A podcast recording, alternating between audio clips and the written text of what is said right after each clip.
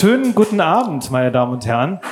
Wie schön, dass es so voll ist, muss ich mal sagen. Äh, wir freuen uns riesig, dass Sie alle gekommen sind zur Stunde der Wahrheit des Hessischen Wissenschaftsministeriums. Als ich mich mit dem Thema vor ein paar Wochen begonnen habe zu beschäftigen, da ist mir eins nochmal ganz klar geworden. Also ich bin zwar selbst als Kind auf dem Land aufgewachsen, aber ich lebe halt seit mindestens 20 Jahren schon in der Großstadt. Und äh, da, das ist dann, das kann total den Blick verstellen auf ja, Bedürfnisse, die andere Menschen haben. Das finde ich ganz spannend. Ähm, das werden wir vielleicht heute nochmal besprechen. Großstädter denken ja vielleicht manchmal nicht weit genug darüber nach, dass Bedürfnisse auf dem Lande andere sind als äh, in der Stadt oder vielleicht dieselben, nur mit dem Unterschied, dass sie in der Stadt leichter und auf dem Land manchmal gar nicht zu erfüllen sind. Und auch darüber wollen wir heute sprechen. Über die Zukunft nämlich des ländlichen Raumes. Darüber reden wir heute mit spannenden Gästen. Die stelle ich Ihnen gleich nochmal vor. Unser Thema heute bei der Stunde der Wahrheit Landleben. Wie kann die Zukunft aussehen? Wie kann es gehen? Wichtig ist aber vor allem, es geht vor allen Dingen um Sie heute Abend. Also auch natürlich um unsere Gäste, klar, aber auch vor allen Dingen um Sie und um Ihre Fragen, die Sie gleich gerne, ähm, nachdem wir hier so ein bisschen das Thema, in das Thema eingeführt haben, gerne loswerden dürfen und auch sollen, denn dafür sind wir ja heute genau hier. Mein Name ist Tim Behrendonk, ich bin äh, Journalist und Moderator, hauptsächlich für die ARD unterwegs und mache aber diese Veranstaltung jetzt schon vier, fünf, fast fünf Jahre, kann das sein? Ja. So ungefähr, ne? Die ganze Legislatur, mehr oder minder. Die ganze Legislaturperiode haben wir uns gegenseitig begleitet. So haben wir uns, so haben wir uns begleitet, die Legislatur, und äh, mal schauen, wie das äh, weitergeht. Aber ähm, das, deshalb bin ich schon öfter hier und durfte auch schon mal hier in Fulda in der Heimat durch den Abend führen. Wir freuen uns alle sehr. Kurz etwas zum Ablauf vielleicht. Ich stelle Ihnen gleich natürlich unsere Gäste vor. Dann wird es einen Dialog zwischen ähm, uns Vieren hier geben, so eine kleine Podiumsdiskussion, um das Thema mal einzuführen, ein paar Thesen aufzustellen, erstmal zu erklären, was eigentlich die Forschungsgebiete unserer Forschenden ist und äh, inwiefern das dann auch wichtig für Sie ist. Und danach so nach einer guten Dreiviertelstunde ähm, sind, ist dann eben nochmal genauso viel Zeit für Ihre Fragen. Und äh, als kleiner Hinweis, Sie haben sich teilweise schon bedient. Ich sehe schon viele Krümel auf den Brettern. Machen Sie da ruhig weiter. Schlagen Sie zu, was da auf den Tischen steht, ist gratis. Die äh, Softgetränke ebenfalls. Alles andere können Sie dann mit Ihrem Portemonnaie bezahlen. So, jetzt muss ich mal gerade Also ich stelle Ihnen erstmal meine Gäste vor und fange an mit der Dame zu meiner Linken, Jubica Nikolic. Sie ist leitende Projektmitarbeiterin des sogenannten ENCOR und des Soziale Orte Konzepte Projekts. Darüber werden wir gleich mehr erfahren, was das genau ist. Und sie untersucht gesellschaftliche Rahmenbedingungen eben genau für den sozialen Zusammenhalt und auch für lokale Demokratie im ländlichen Raum, wenn man das so sagen kann. kann und sie kommt, ja, sie kommt von der Georg-August-Universität Göttingen zu uns. Neben ja. ihr sitzt Professor Ulf Schwalbe, Ingenieur, beschäftigt sich äh, im Schwerpunkt mit Elektromobilität, ähm, unter anderem mit der Frage, wie die Mobilitätswende vor allen Dingen auch auf dem Land gelingen kann und soll. Und er ist Professor an der Hochschule hier in Fulda. Und die Dame ganz links außen muss ich vielleicht gar nicht mehr vorstellen, aber ich tue es trotzdem sehr gerne. Sie ist die ähm, Ministerin für Wissenschaft und Kunst des Landes Hessen, Angela Dorn. Ja, gerne.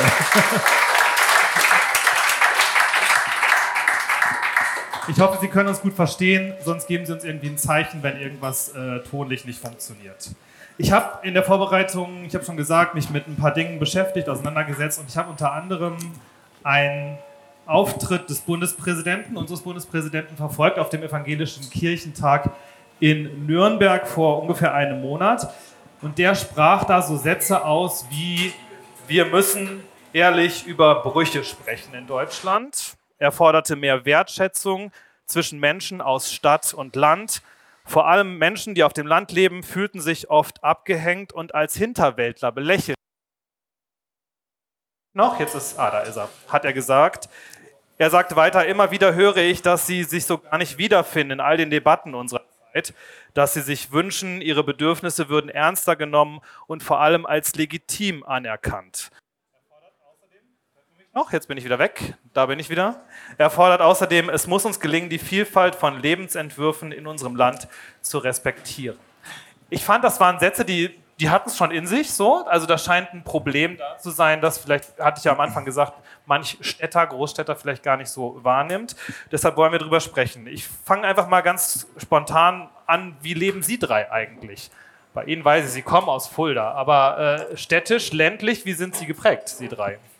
Wollen wir mit Ihnen anfragen, Frau Nikolitsch? Ich äh, wohne am Stadtrand von Mönchengladbach in, in Güderath in Nordrhein-Westfalen. Als ich klein war, war das noch ein Dorf mit zwei Bauernhöfen. Ich bin tatsächlich morgens mit der Milchkanne zum Bauern, habe die Milch geholt. Ne? Äh, mittlerweile hat Mönchengladbach Güderath eingeatmet und wir sind tatsächlich äh, Stadtrandlage. Hm? Wie ist das bei Ihnen?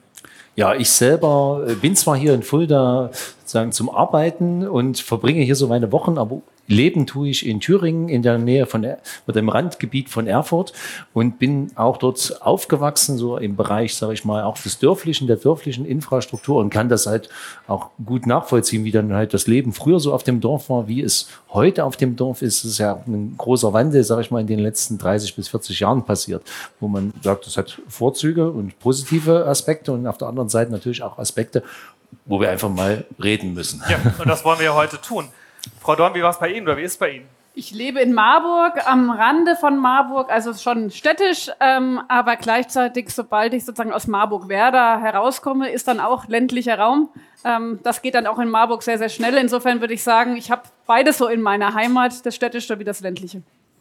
Sie machen ja am Anfang immer noch mal ganz kurz erzählen, warum wir eigentlich auf diese Idee gekommen ja. sind, warum dieses Konzept Ihnen auch äh, als Wissenschaftsministerin so wichtig ist. Mir war es total wichtig, dass wir Wissenschaftlerinnen und Wissenschaftler an den Stammtisch holen. Das ist ein ganz besonders schöner Stammtisch hier, ähm, weil wir eine ganze Menge an Debatten haben, die leider ähm, nicht immer sehr faktenbasiert äh, geführt werden. Wir hatten ja schon eine ganze Menge auch an Veranstaltungen, die durchaus auch polarisierend waren, von äh, Frage von Luftreinhaltung und Umweltzonen äh, angefangen über was ist Kunst, kann das weg, äh, ist das wirklich Kunst? Ähm, und heute haben wir tatsächlich mal einen Bereich, der hochgesellschaftlich relevant ist, äh, wo mein Eindruck ist, ähm, dass es vor allem darum geht, die vielen Lösungen und die vielen Konzepte, die es schon gibt, äh, eben so ähm, entsprechend bekannt zu machen, die wissenschaftlich begleitet werden, die wissenschaftlich angestoßen werden, dann immer mehr auch in die Praxis zu überführen. Und das kann ja Politik nicht alleine, dafür braucht es eine ganze Gesellschaft. Und gerade bei dem Thema ländlicher Raum ist mir es ganz besonders wichtig, es ähm, ist eigentlich ein unglaublich positives Thema. Es gibt unglaublich viele Menschen, die entscheiden sich ganz bewusst im ländlichen Raum zu leben. Die Hälfte der Menschen in Hessen lebt im ländlichen Raum. Ähm, wir haben eine neue Landlust. Das ist wirklich spannend. Seit Corona-Zeiten haben immer mehr Menschen gespürt, äh, wie angenehm, wie schön es ist, im ländlichen Raum zu leben. Es ist beruflich leichter geworden durch Homeoffice, äh, durch digitale Möglichkeiten. Ähm, es ist einfach aber auch so, dass oft die Miete in den Ballungszentren einfach enorm hoch ist. Und dafür entscheiden sich dann immer mehr auch Familien, ähm, äh, in die ländlichen Räume zu kommen. Das hat noch nicht ganz das Problem der Überalterung geschafft. Und es gibt auch definitiv noch eine ganze Menge Herausforderungen, Dinge, die man besser anpacken müssen. Aber erstmal, glaube ich, geht es auch darum zu zeigen, warum leben die Menschen so gerne in ländlichen Räumen und dann das, was in den ländlichen Räumen so großartig ist, das dann entsprechend zu stärken. Mhm. Vielleicht muss man an dieser Stelle noch einmal einwerfen, dieses Konzept heißt Stunde der Wahrheit. Es ist so ein bisschen, wir schmunzeln immer jedes Mal noch drüber, ja. weil äh, eine Stunde, es wird ein bisschen länger dauern, verrate ich Ihnen schon mal.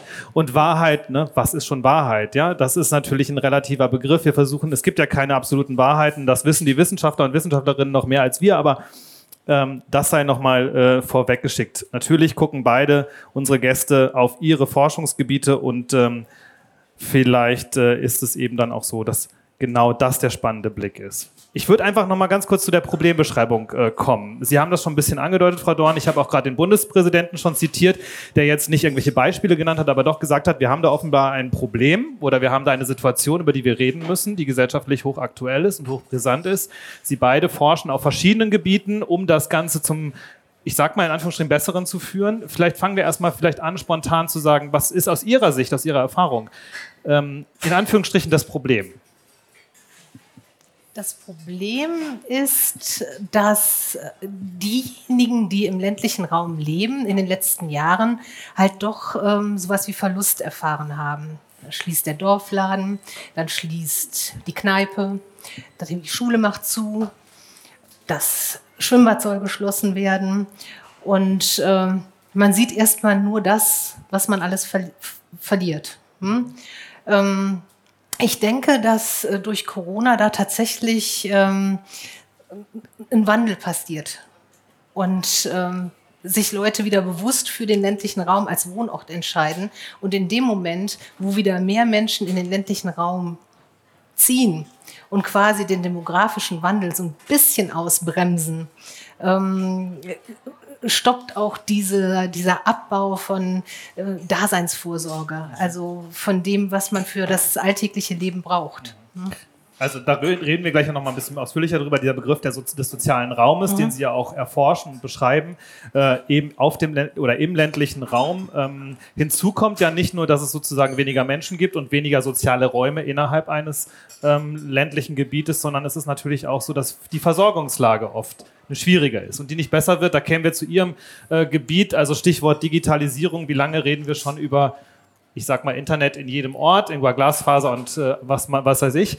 Und eben auch das neue Thema der Elektromobilität oder der Mobilität überhaupt an sich. Wie komme ich denn überhaupt vom, von meinem Haus noch zum Arzt oder zur Apotheke, wenn die doch eigentlich geschlossen hat oder sogar zum Supermarkt? Ähm, wie, wie organisiere ich mich da? Ähm, ist das, würden Sie das unterstreichen? Ist das auch eine Art Teil des Problems?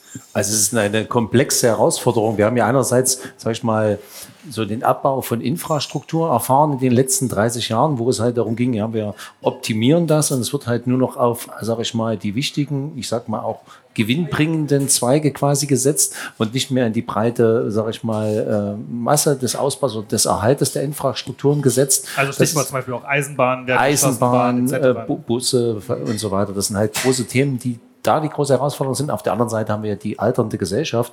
Wenn wir uns unsere Bevölkerungspyramide anschauen, wird natürlich das dadurch noch befeuert, weil ich an der Stelle ja äh, eigentlich immer mehr Leute habe, die vielleicht gar nicht selbst diese Mobilität ausüben können. Es hat nicht jeder im Alter die Möglichkeit, selber noch mit dem Auto zu fahren und sich dann selbst zu versorgen. Das sind große Themen. Also ich würde es auf den Punkt bringen, dass es das Thema Infrastruktur ist, was einfach abgebaut wurde, was man so ein bisschen aus dem Blick verloren hatte. Ich denke, das ist auch so ein schleichender Prozess. Das war erstmal da und dann naja, und da sind die Leute einfach im Trend der Urbanisierung in die Städte gezogen. Da war das dann auch nicht so ganz so schlimm. Und jetzt haben wir durch Corona auch erfahren und den Druck natürlich auch im Mietmarkt und im Häusermarkt, dass die Leute sich den, das im urbanen Raum gar nicht mehr leisten können, sag ich mal, als junge Familie dort irgendwo zu wohnen, zu leben, sich ein Haus zu kaufen. Und dann geht man wieder in den Raum quasi, der das bezahlbar macht. Und dann hat man diese Herausforderung plötzlich.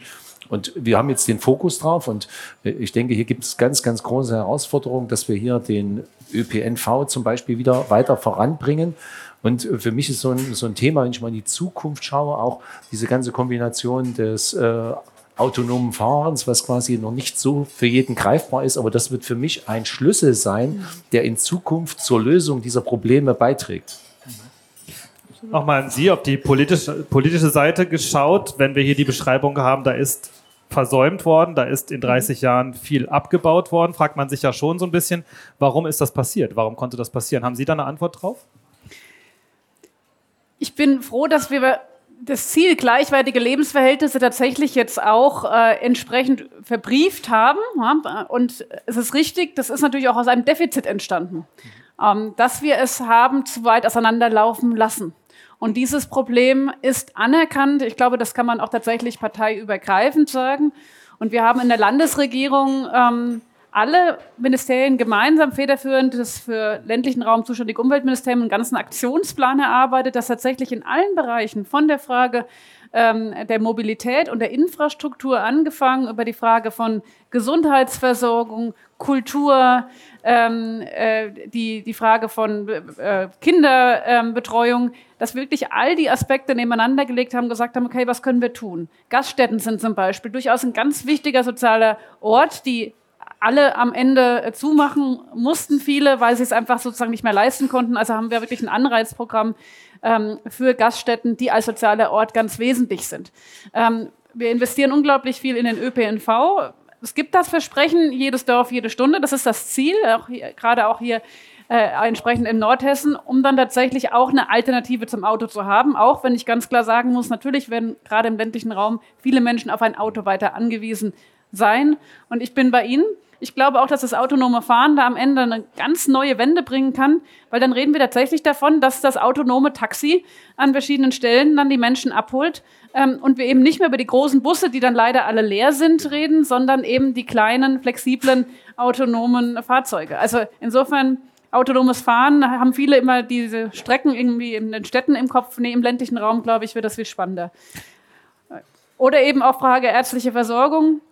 Wir haben jetzt aufgebaut ähm, ein Netz von Gemeindepflegerinnen und Gemeindepflegern, ähm, weil es eben auch sinnvoll ist, dass nicht jede Gesundheitsleistung von einem Arzt gemacht wird, sondern häufig braucht man einfach auch eine niedrige Schwelle, ähm, wo man entsprechend dann mit seinen äh, Dingen hinkommen kann, sei es die, Spritze, die gegeben werden muss, äh, oder der Verband gemacht. Und gleichzeitig sozusagen dann, wie können wir die Ärzte Anreize geben, dass sie dann sich mit einem Zentrum ähm, sozusagen gemeinsam aktivieren. Also es gibt eine ganze Menge an Aktivitäten und wir müssen da auch als Landesregierung tatsächlich zusammenarbeiten, äh, weil es alle Lebensbereiche umfasst. Und ähm, da sind wir aber noch lange nicht am Ende. Da muss noch tatsächlich eine ganze Menge passieren, weil gleichwertige Lebensverhältnisse, das gehört zur Wahrheit dazu, sind natürlich noch nicht erreicht. Und deswegen finde ich es auch so spannend, aus der Wissenschaft dann auch Ideen, Impulse zu bekommen, welche äh, Länder machen was besonders gut. Ich glaube, da, da, ist Abschreiben tatsächlich gut, ähm, weil in, dafür ist der Föderalismus ja auch so schön. Verschiedene Kommunen, verschiedene Bundesländer haben äh, Programme, wo man sagen kann, okay, das zieht wirklich, das hat nachhaltige Effekte, das muss man auch machen. Mhm verschiedene Bundesländer, da wären wir im Prinzip schon beim Thema, nämlich bei Ihnen im Grunde genommen. Sie haben sich ja äh, mehrere, äh, zwei, ne? zwei, zwei Bundesländer rausgesucht, ist das richtig? Ich bin nur in Hessen unterwegs. Ah, Sie sind nur in Hessen, aber Ihr ganzes Projekt mit, genau. ist, glaube ich, mit ja. zwei äh, Bundesländern. Lassen Sie uns mal über Ihr Projekt sprechen, über das erste, das Sie gemacht haben. Soziale Orte-Konzept heißt das. Mhm. Da steckt ja das Wort soziale Orte drin. Ich hier in Ihrer schönen Stadt in, in Fulda ist mir heute wieder aufgefallen, das ist doch hier ein lebendiger sozialer Ort, zumindest was man so draußen sieht, was an Leben hier pulsiert. Das sieht an manchen Orten ganz anders aus. Trotzdem haben Sie untersucht, wie man ich sozusagen eine, ja, ein soziales Zusammenleben dort schaffen kann in kleineren Orten. Vielleicht mögen Sie es aber selber mal erzählen. Ja, mit sozialer Ort ist jetzt nicht der ganze Ort gemeint, der besonders sozial ist, sondern ähm, ist so ein bisschen angelehnt an den Soziologen Reh Oldenburg, der in den 80er Jahren den Begriff dritte Orte geprägt hat. Das heißt, ähm, erster Ort ist das Zuhause, zweiter Ort ist der Arbeitsplatz und dritter Ort ist alles andere. Das ist so die niedrigste Schwelle eines sozialen Ortes. Da können Menschen hingehen, die können sich treffen, zufällig oder verabredet. Ähm, dann sind soziale Orte aber auch Orte, wo kommuniziert wird, wo ausgetauscht wird, wo Hilfe angefragt wird oder angeboten wird, wo auch mal was ausgehandelt wird, wo man seine eigene Blase verlässt und seine Meinung an anderen Meinungen reiben kann. Und ähm, soziale Orte nach dem soziale Orte-Konzept, das ist dann noch eine Stufe drüber. Da wird auch kommuniziert, ausgehandelt und alles, aber da tun sich Engagierte zusammen und ähm, arbeiten an, an Zukunftsthemen haben irgendeinen Bedarf in, ihrer, in ihrem Ort, in ihrem Dorf festgestellt und wollen sich darum kümmern. Hm? Also soziale Orte, wenn ich es richtig verstanden habe, kann sowohl der Spielplatz sein, kann aber auch die Kneipe sein, kann der Gemeinschaftssaal der Kirche sein, was früher so der Marktplatz äh, für die Menschen war. Ich, ich, könnte Ihnen ein paar soziale Orte zeigen, ja. die ich in Hessen in der Gemeinde Waldeck-Frankenberg gefunden habe. Zum Beispiel ist das ein äh, Backhaus in der Gemeinde Frebershausen ein sehr sozialer Ort, wird äh, regelmäßig bespielt. Ein, ein sehr schöner, ähm, eine sehr schöne Idee ist, die Dorfjugend ähm, marschiert durch den Ort, fragt an, möchte heute jemand Pizza haben, mit welchem Belag bitte. Dann wird die Bestellung aufgenommen, dann gehen die ins Backhaus, backen für den ganzen Ort Pizza und liefern dann aus. Soll ich das mal einfach rumgeben? Sie können ja. das einfach mal vielleicht anschauen. Gerne. Wenn Sie mögen, geben Sie es gerne einfach weiter. Jetzt, wo wir diese tollen Fotos gedruckt haben, Herr Sangmeister, Dankeschön, wissen wir die auch nutzen und bespielen. Ähm, oder die alte Schule. Ein altes Schulgebäude? Ja, genau. Äh, in Dalwigstal. Ähm, die wurde als Schule geschlossen dann als Dorfgemeinschaftshaus bespielt. Dann hat jemand entschieden, dass sich das nicht mehr rentiert, dass es zu teuer ist und dieses Dorfgemeinschaftshaus wurde geschlossen. Und dann haben die Bürger dieses Ortes mit Nachbargemeinden gemeinsam entschieden, nein, nicht mit uns. Wir brauchen diesen sozialen Ort, wir brauchen die Kneipe und haben eine Genossenschaft gegründet. Jeder hat 500 Euro in den Topf getan und äh, das hat zum Erhalt dieser, dieser, dieser Kneipe, dieses sozialen Ortes beigetragen, geführt. Was haben wir noch? Da komme ich später drauf. Okay, die anderen Bilder hängen jetzt alle. Was haben wir denn hier? Genau, das ist die Dorfmitte in Löhlbach. Da war vorher nichts, nur die Linde. Die ganzen Feiern von Vereinen wurden auf der Wiese draußen gemacht. Bei einer Rollatorreichweite von 700 Metern war das für die älteren Bewohner des Ortes leider nicht ohne Hilfe erreichbar. Und da hatten, haben dann auch nur die Vereine unter sich gefeiert. Und man hat jetzt entschieden, man braucht einen zentralen Ort, wo Menschen zusammenkommen können und hat um die Linde halt einen Dorfplatz ausgebaut. Hat da ein kleines Einzelhandelslädchen angesiedelt, eine Bäckerei mit Sitzplätzen und die Sparkasse hatte eine Filiale, jetzt leider nur noch einen Automaten. Und jetzt werden halt Feste auf diesem kleinen Platz rund um die Linde gefeiert. Nicht alle, aber sehr viele. Und äh, plötzlich sind nicht nur Vereinsmitglieder da, sondern ähm, tatsächlich ein bunter Mix durch alle ähm, Generationen hm, in diesem Ort. Ähm, ansonsten, ein Bild ist runtergefallen. Irgendwo müsste auch noch, ja genau, da hinten hängt die Gemeinschaftsküche des, ähm, der Solavi Falkenhof Strote. Solavi ist eine solidarische Landwirtschaft. Die ist an sich schon ein sozialer Ort, weil da nicht nur der, die, die Landwirte sind, die ihre Produkte anbauen und ähm, ihre, ihre Kunden, die die Ware abholen, sondern Helfer, Handwerker. Aus dem Dorf schaut immer mal wieder jemand vorbei und macht mit, wenn er sich körperlich ein bisschen abreagieren möchte. Und ähm, die haben aber darüber hinaus jetzt eine Kulturscheune eröffnet, mhm. weil sie gesagt haben, wir wollen hier, also in Strote gibt es sowas nicht und wir wollen für die Dorfgemeinschaft halt ähm, ähm, einen kulturellen Spielplatz eröffnen, wo es Lesungen gibt, wo es äh, äh, Ausstellungen, Ausstellungen gibt, wo ja einfach wo ein kulturelles Projekt, äh, Programm stattfindet. Um das nochmal hm? einzusortieren, warum ist, sind diese sozialen Orte so wichtig für das Zusammenleben, für die Zukunft des ländlichen Raumes?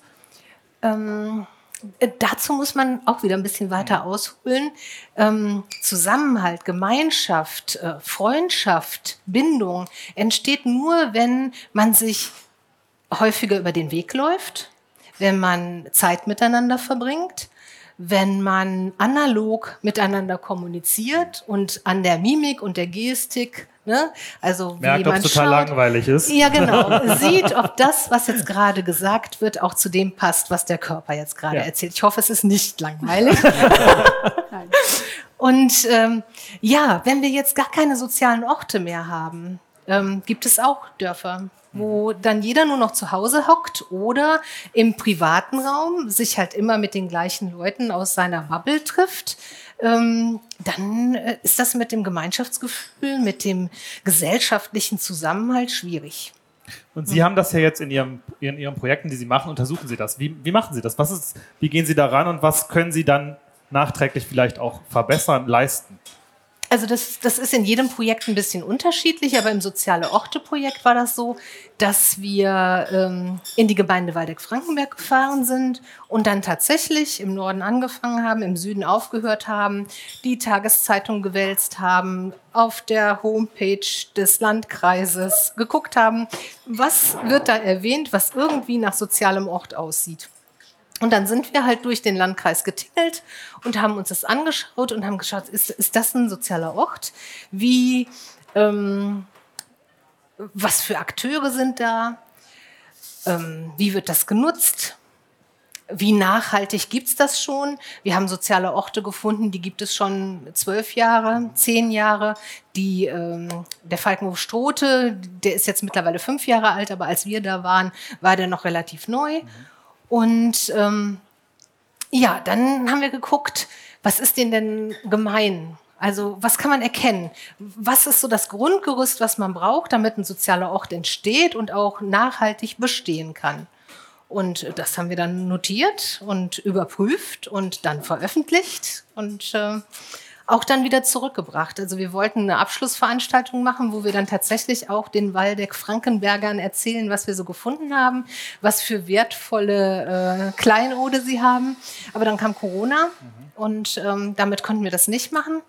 Haben dann aber eine Artikelserie in den beiden Tageszeitungen verfasst, um tatsächlich unsere wissenschaftlichen Ergebnisse auch wieder zurückzuspielen. Also nicht einfach nur irgendwo einzufallen, Wissen abzusaugen und dann im Stübchen heimlich einen wissenschaftlichen Artikel zu schreiben und die, die mit uns gesprochen haben, erfahren nie, was daraus geworden ist. Das machen wir nicht. Darf ich was fragen? Ja, klar. Haben Sie denn sozusagen Erfolgsfaktoren, wo Sie sagen würden, wenn das und das äh, passiert, dann ist es nachhaltig? Ja, also es ist ganz wichtig, dass Sie in, noch Infrastruktur haben, wo soziale Orte andocken können. Es ist wichtig, dass Sie eine Verwaltung haben, die ähm, keine Angst vor Partizipation hat, mhm. die Bürger mit einbezieht. Und zwar nicht nur Larifare, wir haben mal drüber gesprochen und ich ziehe dann doch mein Ding durch, sondern tatsächlich dann das auch ernst nimmt. Ähm, dann sind natürlich innovative Akteure super wichtig. Sie brauchen immer jemanden, der so ähm, Ressourcen- und Raumgeber ist, jemanden, der Motivator ist, ne, die Leute beieinander hält und ähm, jemanden, der über die Idee spricht, nach außen trägt, weil das ist auch ein wichtiger Faktor, dass es auch eine gewisse Außenwirkung hat, dass sich soziale Orte vernetzen, nicht nur im Kleinen wirken, sondern dass Netzwerke entstehen.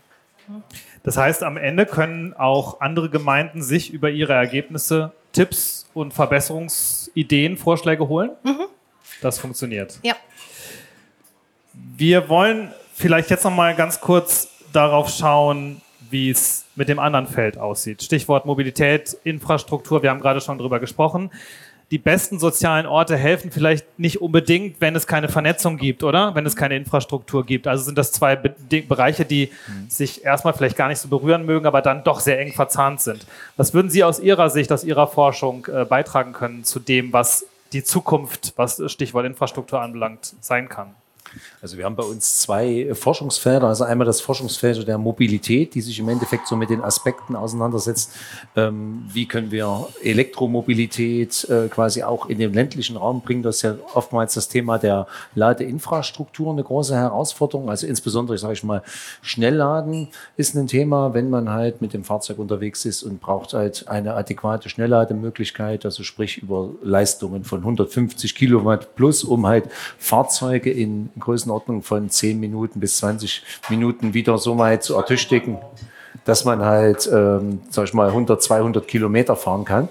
Ähm, das ist eine große Herausforderung. Da haben wir zum Beispiel ein Projekt jetzt äh, umgesetzt, wo wir quasi auch die Infrastruktur, die vor Ort ist, ist ja oftmals so, dass das Elektronetz nicht so ausgebaut ist, auch im, im ländlichen Raum und Schnellladen nicht an jedem Punkt möglich ist. Und da haben wir zum Beispiel einen mobilen Ladecontainer entwickelt, mit, der mit Batterien aus gebrauchten Fahrzeugzellen ausgerüstet ist, sozusagen ein Second Life für diese Batteriezellen. Und das wird dann kombiniert sozusagen mit einer Schnellladestation, sodass wir die Möglichkeit haben, so einen, sage ich mal, relativ äh, schwachen Stromanschluss zu nutzen und trotzdem Schnelllademöglichkeiten für Fahrzeuge zur Verfügung zu stellen. Weil sie mehrere Batterien eben so zusammenschalten, dass sie dann genug Power haben. Genau, also die Batterie ist sozusagen wie so ein Puffer sozusagen. Es, es fließt langsam nach, sie haben einen großen Pufferspeicher und wenn dann halt geladen werden muss, kommt das zum Teil aus dem Netz und zum Teil halt aus diesem Pufferspeicher heraus. Das, das ist ein richtiger kleiner Container. Ich habe das mal auf dem Bild gesehen. Ähm, müssen wir uns demnächst jetzt äh, damit abfinden, dass überall Container stehen oder müssen wir nicht eher an was anderes ran, nämlich an zum Beispiel den Netzausbau?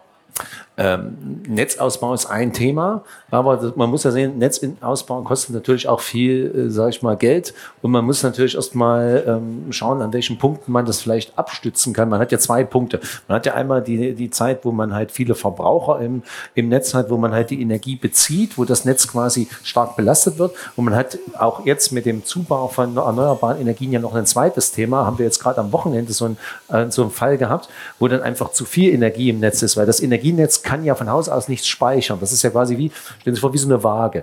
Sie haben einerseits die Erzeugung und die Verbraucher. Und die Waage muss immer in Balance sein. Und wenn Sie das nicht schaffen, dann bricht das Netz zusammen. Das heißt, ähm, was passiert dann? Nur ganz kurz konkret gefragt. Das heißt, der Strom fällt aus oder was passiert? Ja, das passiert genau. Das ist, äh, dann Erzeugungseinheiten werden abgeschaltet. Das ist so, dass man schaut sich da nicht die Spannung im Netz an, sondern die Frequenz. Und das heißt, es wird halt immer, es werden dann Erzeugungseinheiten nach und nach abgeschaltet. Und im Extremfall könnte es dazu passieren, dass halt Landstriche erstmal komplett vom Netz getrennt werden. Mhm. Aus Sicherheitsgründen. Mhm. Damit genau. die Netze eben keinen Schaden nehmen. Ge genau, genau, genau. Und äh, da ist zum Beispiel so ein Thema, dass man ähm, diese Zeitpunkte sich auch anschaut. Und man hat ja das Thema dann, jetzt am Wochenende war so ein Zeitpunkt. Ich weiß nicht, wer das von Ihnen verfolgt hat. Da gab es negative Strompreise. Also da konnte man quasi, indem man Energie abgenommen hatte, hat man Geld bekommen. Ähm, das ist ein Thema gewesen, dass man, was in Zukunft noch mehr auf uns zukommen wird. Ähm, das heißt, ähm, das Stromnetz wird quasi von Erzeugerseite überlastet. Das heißt, wenn zu viel Wind und Sonne zur gleichen Zeit da ist, zum Beispiel an einem Sonntag, ist total prädestiniert dafür. Äh, es ist äh, weht ordentlicher Wind und die Sonne scheint und wir haben kaum Verbraucher, dann führt es das dazu, dass Anlagen abgeregelt werden, beziehungsweise wenn zu viel Energie im Netz ist, muss das quasi sozusagen irgendwo hin. Und das heißt, man verkauft den Strom für einen negativen Betrag. Das heißt, man bekommt Geld, wenn Sie zu Hause Ihr Elektroauto laden. Und es gibt ja mittlerweile so Tarifmodelle, wo das auch schon umgesetzt wird, wo man Viertelstundentarife sozusagen hat und man dann wirklich bewusst Fahrzeuge und Infrastruktur damit laden kann. Und da greifen wir zum Beispiel an, haben wir jetzt ein aktuelles Projekt hier mit dem örtlichen äh, Energieversorger, wo wir auch wieder einen Container realisieren, der zur Netzintegration, Netzstützung ausgestaltet ist. Das heißt, stellen Sie sich vor, ganz viele Batterien aus gebrauchten Fahrzeugen die werden dort integriert und wir wollen dort an der Stelle das Netz so abstützen, dass auch wenn ein Überangebot von regenerativen Energien vorhanden ist, dass das quasi dort gepuffert wird, so dass wir die Energien auch nutzen können, so dass wir am Abend, wenn die Energie wieder gebraucht wird, die dann zur Verfügung haben. Das ist im Prinzip aber trotzdem nochmal nachgefragt zum Verständnis eine Zwischentechnologie auf dem Weg hin zu einem funktionierenden Netzausbau? Oder? Naja, sie werden in Zukunft, wie gesagt, regenerative Energien haben wir immer das Thema der Volatilität ich sag mal, nachts ist es dunkel, kein, kein PV.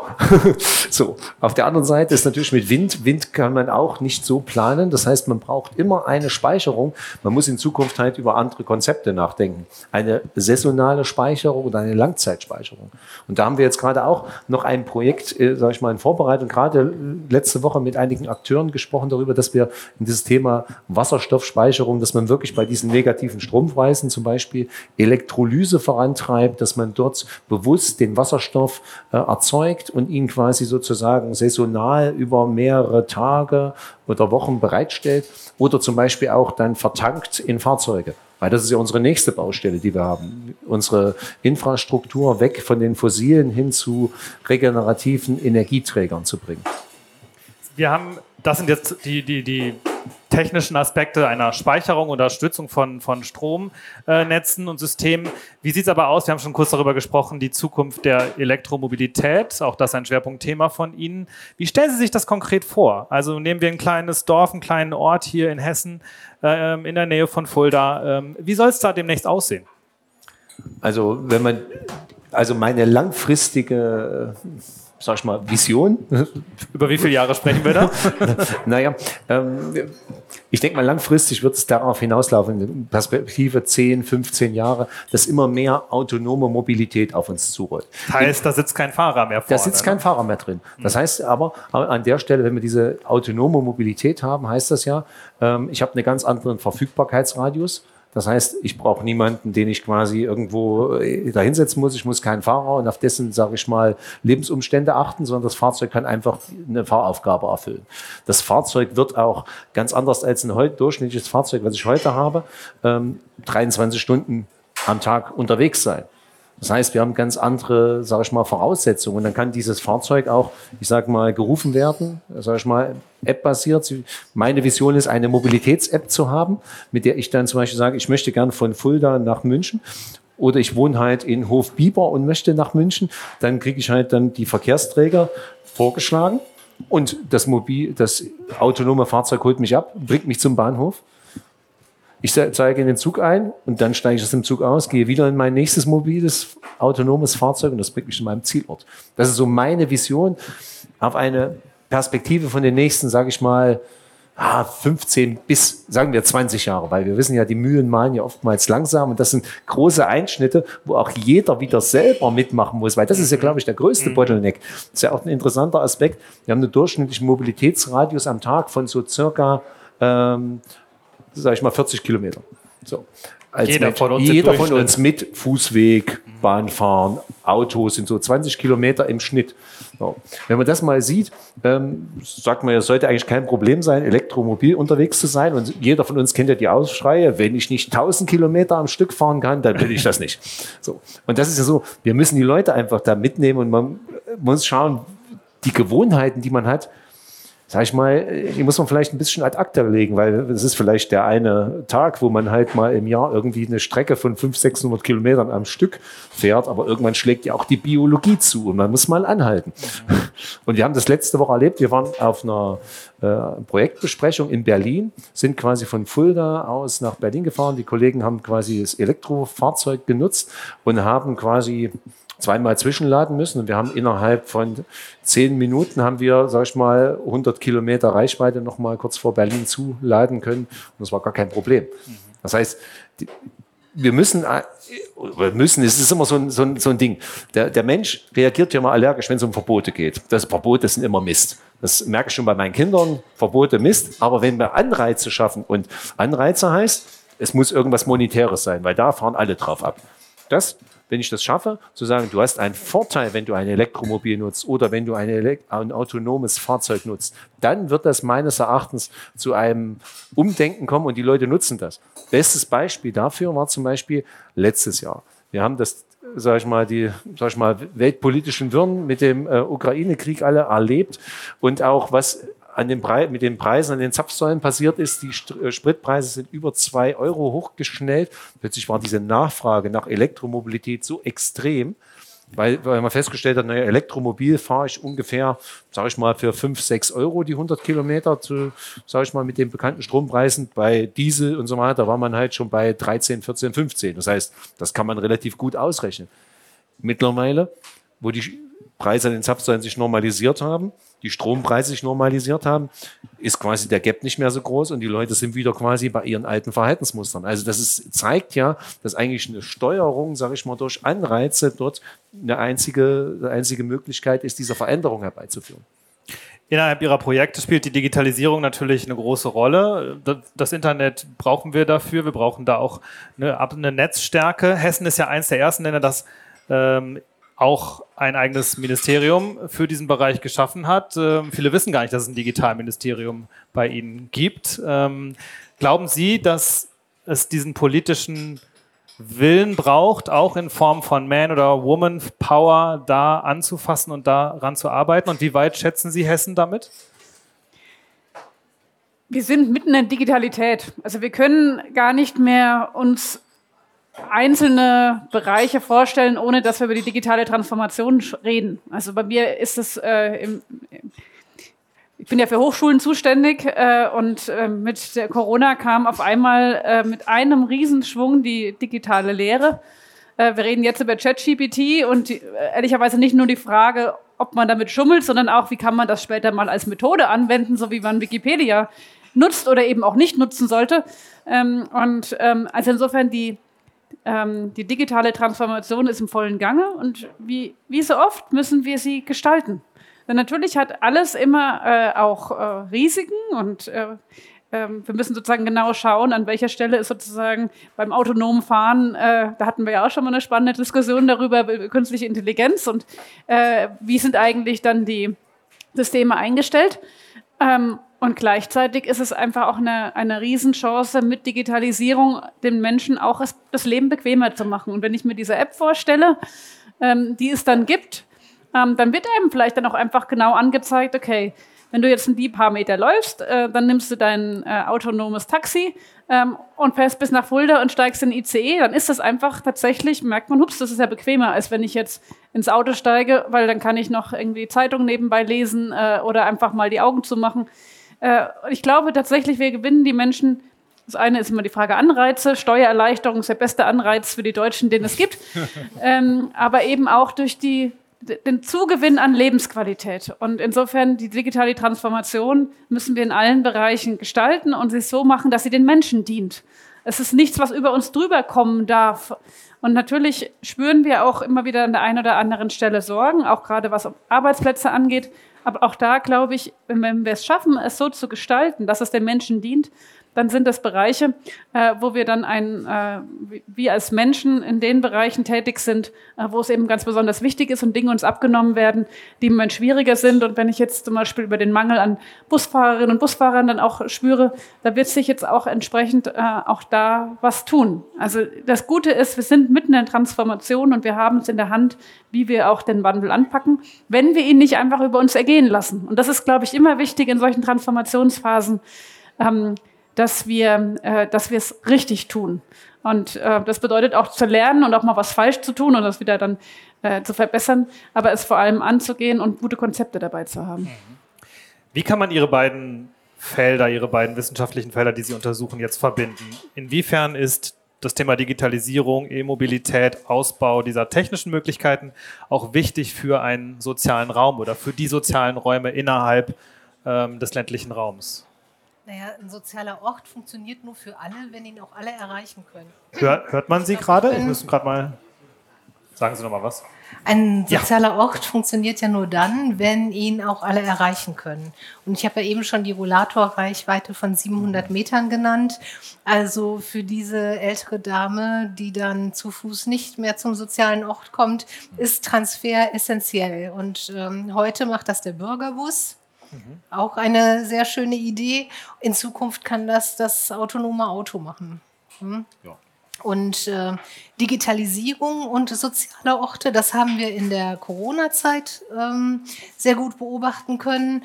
Ein sozialer Ort ist auch ähm, die Zukunftswerkstatt ähm, äh, Diemelstadt, hat der Bürgermeister damals in, ins Leben gerufen, um aktiv die Zukunftsfragen anzugehen, wie, was machen wir dagegen, dass wir immer weniger werden, ähm, wie kann man alle Generationen äh, mit ins Boot nehmen. Und ähm, da kam bei einer, bei einem Treffen raus, ähm, dass man sich äh, so eine Art digitales schwarzes Brett gewünscht hat, ne? weil die Regionalzeitung nicht mehr das geleistet hat, was man sich gewünscht hat. Also auch Einblick in die Vereine, was ist wo los. Und die haben eine, eine Dorf-App ähm, installiert. Super schnell. Dann kam Corona dann wurde über diese Dorf-App halt, äh, ne, der Kindergarten hat zu, welche, äh, ne, wer braucht einen Einkaufsservice, äh, der kann hier ne, sich anmelden. Darüber wurden äh, Messen gestreamt. Ne? Also das ist, äh, da sieht man, wie wunderbar auch analog und digital ineinander greifen können. Ich glaube nicht, dass ähm, soziale Orte nur rein digital funktionieren, weil also das ist mir ja. zu wenig. Äh, sozial. Ja, genau, es muss halt die, hm. sag ich mal, die Mischung geben, weil ja, der Mensch genau. ist ja nun ein soziales Wesen, was immer miteinander irgendwie agieren will. Genau. Wir haben gerade schon über Zeiträume von, was sagten Sie, 15, 20 Jahren gesprochen, äh, wo es vielleicht dann ähm, E-Mobilität bzw. autonomes Fahren gibt. Wenn wir uns jetzt nochmal zum Abschluss, bevor wir zu den Fragen äh, kommen, wenn wir jetzt mal in so einen kürzeren Zeitraum anschauen, fünf bis zehn Jahre, was würden Sie alle drei sagen? Wo sind da, wo ist, stehen wir da im ländlichen Raum in Hessen? Was könnte sich im besten Fall, Sie, wünschen, Sie haben ja Wünsche mitgebracht, ähm, sich verändern? Weil es gibt sicherlich Sie haben ja schon ein bisschen angesprochen, es braucht ganz viel Motivation und ganz viel auch Mut wahrscheinlich. Mhm. Vielleicht fangen wir mit Ihnen an, nochmal, Frau Nikolitsch. Was, was würden Sie sich wünschen für die fünf bis zehn Jahre? Ja, also bei fünf Jahren muss ich schon ein bisschen schmunzeln, mhm. weil so, so, schnell, so schnell malen hier die, die Mühlen nicht. Aber, nicht ähm, nur in ähm, Hessen. Nicht nur in Hessen, nee.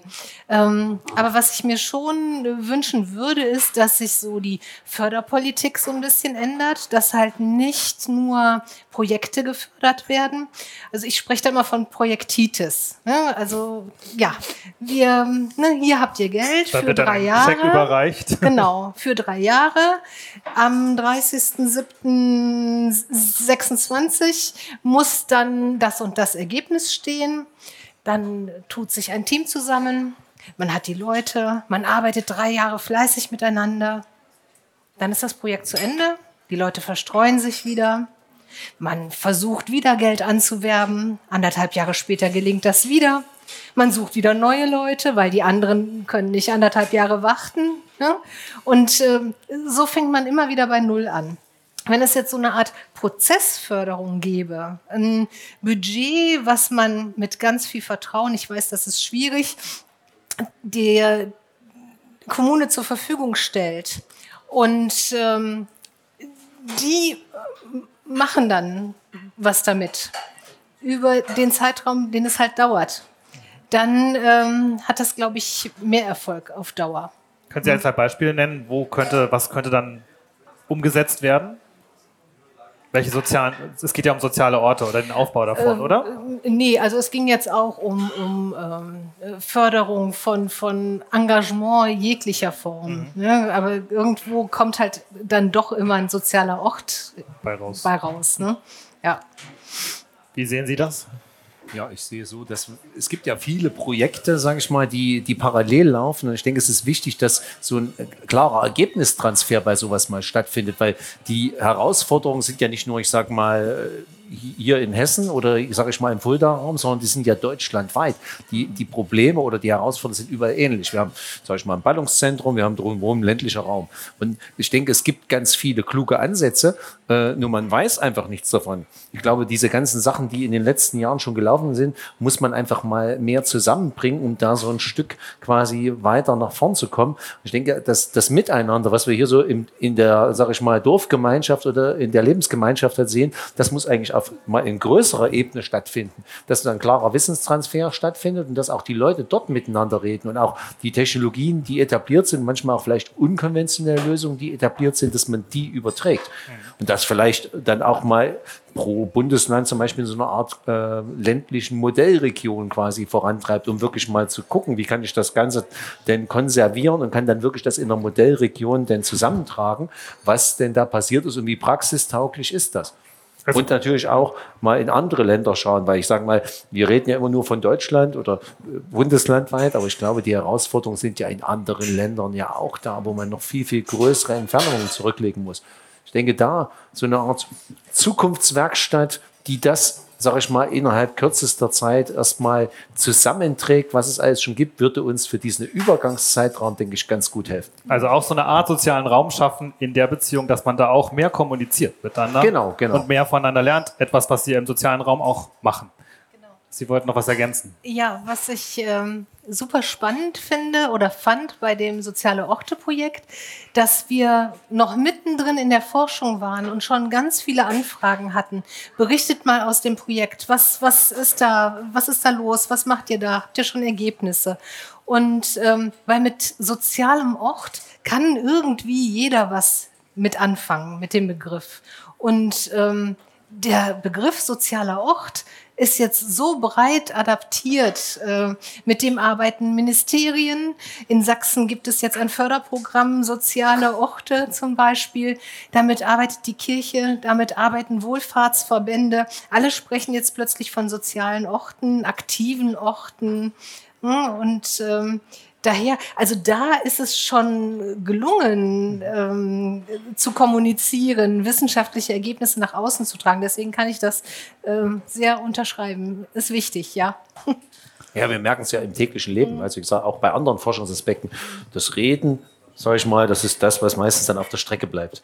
Genau, es gibt so ein Projekt, das wird gemacht, drei Jahre und dann nach den drei Jahren ja eventuell noch schnell mal die Ergebnisse aufgeschrieben, drei Veröffentlichungen gemacht und dann rennt das Forschungsteam meistens auseinander. Und dann ist es quasi erledigt. Ja, wie beim Projekt. Ne? Wie beim Projekt, genau. äh, Frau Donner, an Sie auch nochmal zum Schluss die Frage. Ursprünglich gefragt fünf bis zehn Jahre. Wir ja. haben gerade gemerkt, fünf Jahre ist etwas ambitioniert. Aber wo sehen Sie denn die Zukunft des ländlichen Raums?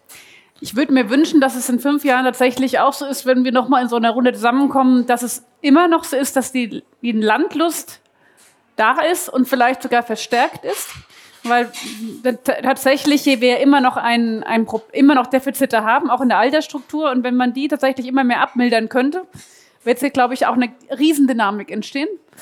Ähm, ich glaube, dass in fünf Jahren tatsächlich sind manche Dinge möglich, wie zum Beispiel, dass in jedem Landkreis ein medizinisches ärztliches Versorgungszentrum dann existiert. Was, äh, das, ist, das sind realistische Ziele. Dass wir die Elektromobilität in der Frage Carsharing-Angeboten äh, tatsächlich so ausweiten, dass es man einfach das mindestens mal das Zweitauto äh, sich nicht, nicht mehr so attraktiv ist, weil es einfach attraktiver ist, äh, das Carsharing-Angebot zu nutzen. Also ich glaube, es gibt tatsächlich eine ganze Menge Sachen, die man in fünf Jahren schaffen kann.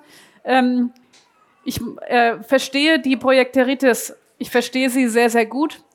Ähm, ich kann jetzt nur für meinen Kulturbereich sagen, das ist sozusagen ähm, das täglich Brot, äh, ist äh, tatsächlich die Herausforderung, dass es immer nur Projektförderungen sind. Ähm, wir haben jetzt versucht, oder nicht nur versucht, wir haben es geschafft, die Förderrichtlinien so zu vereinfachen, dass zumindest für kleinere Initiativen es weniger bürokratische Hürden gibt. Tatsächlich mit mehr Mut dazu, dann auch bei kleineren Beträgen ähm, die, diese Dokumentationspflicht und so weiter abzubauen. Es ist eine riesen Herausforderung, insbesondere auch, weil zu Recht ist, Bürokratie besteht ja aus einem wichtigen Grund. Das ist das Geld der Steuerzahlerinnen und Steuerzahler. Und äh, der Rechnungshof schaut zu Recht uns da auch sehr kritisch sozusagen an. Ähm, aber das ist, ich glaube, in Ihrem Punkt ist tatsächlich, oder haben Sie auch beide benannt, ein Spagat, den wir als Politik schaffen müssen. Ähm, nicht immer nur gute Punkte anschieben, die dann erfolgreich laufen und dann ist sozusagen die Frage, was ist danach, weil dass die Kommunen es immer auffangen können, das ist, weiß ich auch, unrealistisch. Aber gleichzeitig ähm, ist es wäre, also wäre es auch unehrlich von mir zu sagen, wer kann alles verstetigen. Und da muss man tatsächlich, glaube ich, miteinander zwischen den verschiedenen staatlichen Ebenen, Bund, Land und Kommune, ähm, äh, Möglichkeiten finden, wie man tatsächlich die Dinge, die, die hervorragend laufen, so aufs Gleis setzen, dass sie nicht runterfallen, aber dass sie sich auch stärker dann immer mehr selbst tragen. Und das ist tatsächlich dann Dinge, die, die, die kann man, glaube ich, nur in einem echten äh, Austausch machen, der auf Augenhöhe ist und wo man dann sagt, okay, darum kümmern wir uns jetzt. Und das ist vielleicht dann auch immer die Frage, wie kann man pilothaft mal zeigen, so und so gelingt es. Ähm, also ich, ich nehme das auf jeden Fall mit, weil mir durchaus bewusst ist, dass an dieser Stelle es am Ende dann auch die Frage ist, ob es gelingt oder nicht ich will nur sozusagen auch die, den Realismus da lassen. Also ich könnte in fünf, nicht versprechen, in fünf Jahren haben wir die Projekteritis, äh, weiß ich, äh, haben sie auch nicht so gemeint, aber das muss man, glaube ich, auch immer mal deutlich machen. Es ist an dieser Stelle ist tatsächlich das komplizierteste Handeln, wie schafft man diese Verstetigung. Ähm, aber dafür lohnt sich, glaube ich, aller Hirnschmalz, weil dann am Ende wirklich wir nachhaltig arbeiten.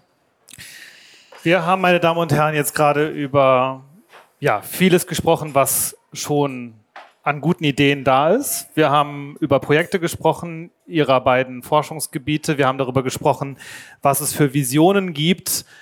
Wir sind jetzt gespannt, was Sie für Fragen haben an unsere Gäste. Scheuen Sie sich nicht, einfach kurz aufzuzeigen. Ich komme zu Ihnen rum.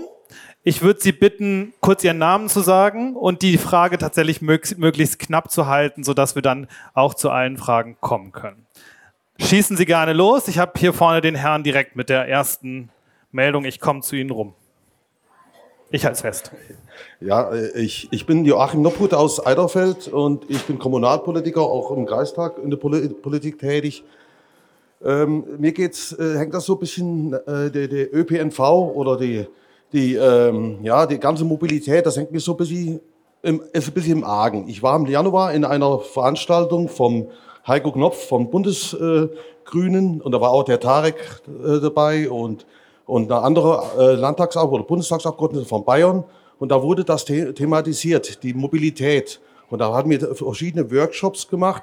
Aber das Ende, im Ende, was als Ergebnis rauskam, das war katastrophal. Wenn ich in der Rhön von einem Rhöner Ort nach Bayern fahren will, da bin ich eine Stunde unterwegs für vier Kilometer. Und da fängt schon an. Das ist die Mobilität, die wir haben. Und das ist, äh, zieht sich von der Stadt aufs Land auch wieder zurück. Am Land funktioniert die Mobilität nicht. Das ist das Problem. Und wir, wir sprechen jetzt von Wunschdecken in 10, 20 Jahren. Wir, wir sollten den Zeitraum etwas kürzer fassen. Vielleicht fünf und zehn Jahre. Und da erstmal dran arbeiten. Das, das mit dem autonomen Fahren ist ja wunderbar. Da braucht man wieder Straßen dazu. Aber ich denke mal, die Politik, die, die denkt zu weit vor.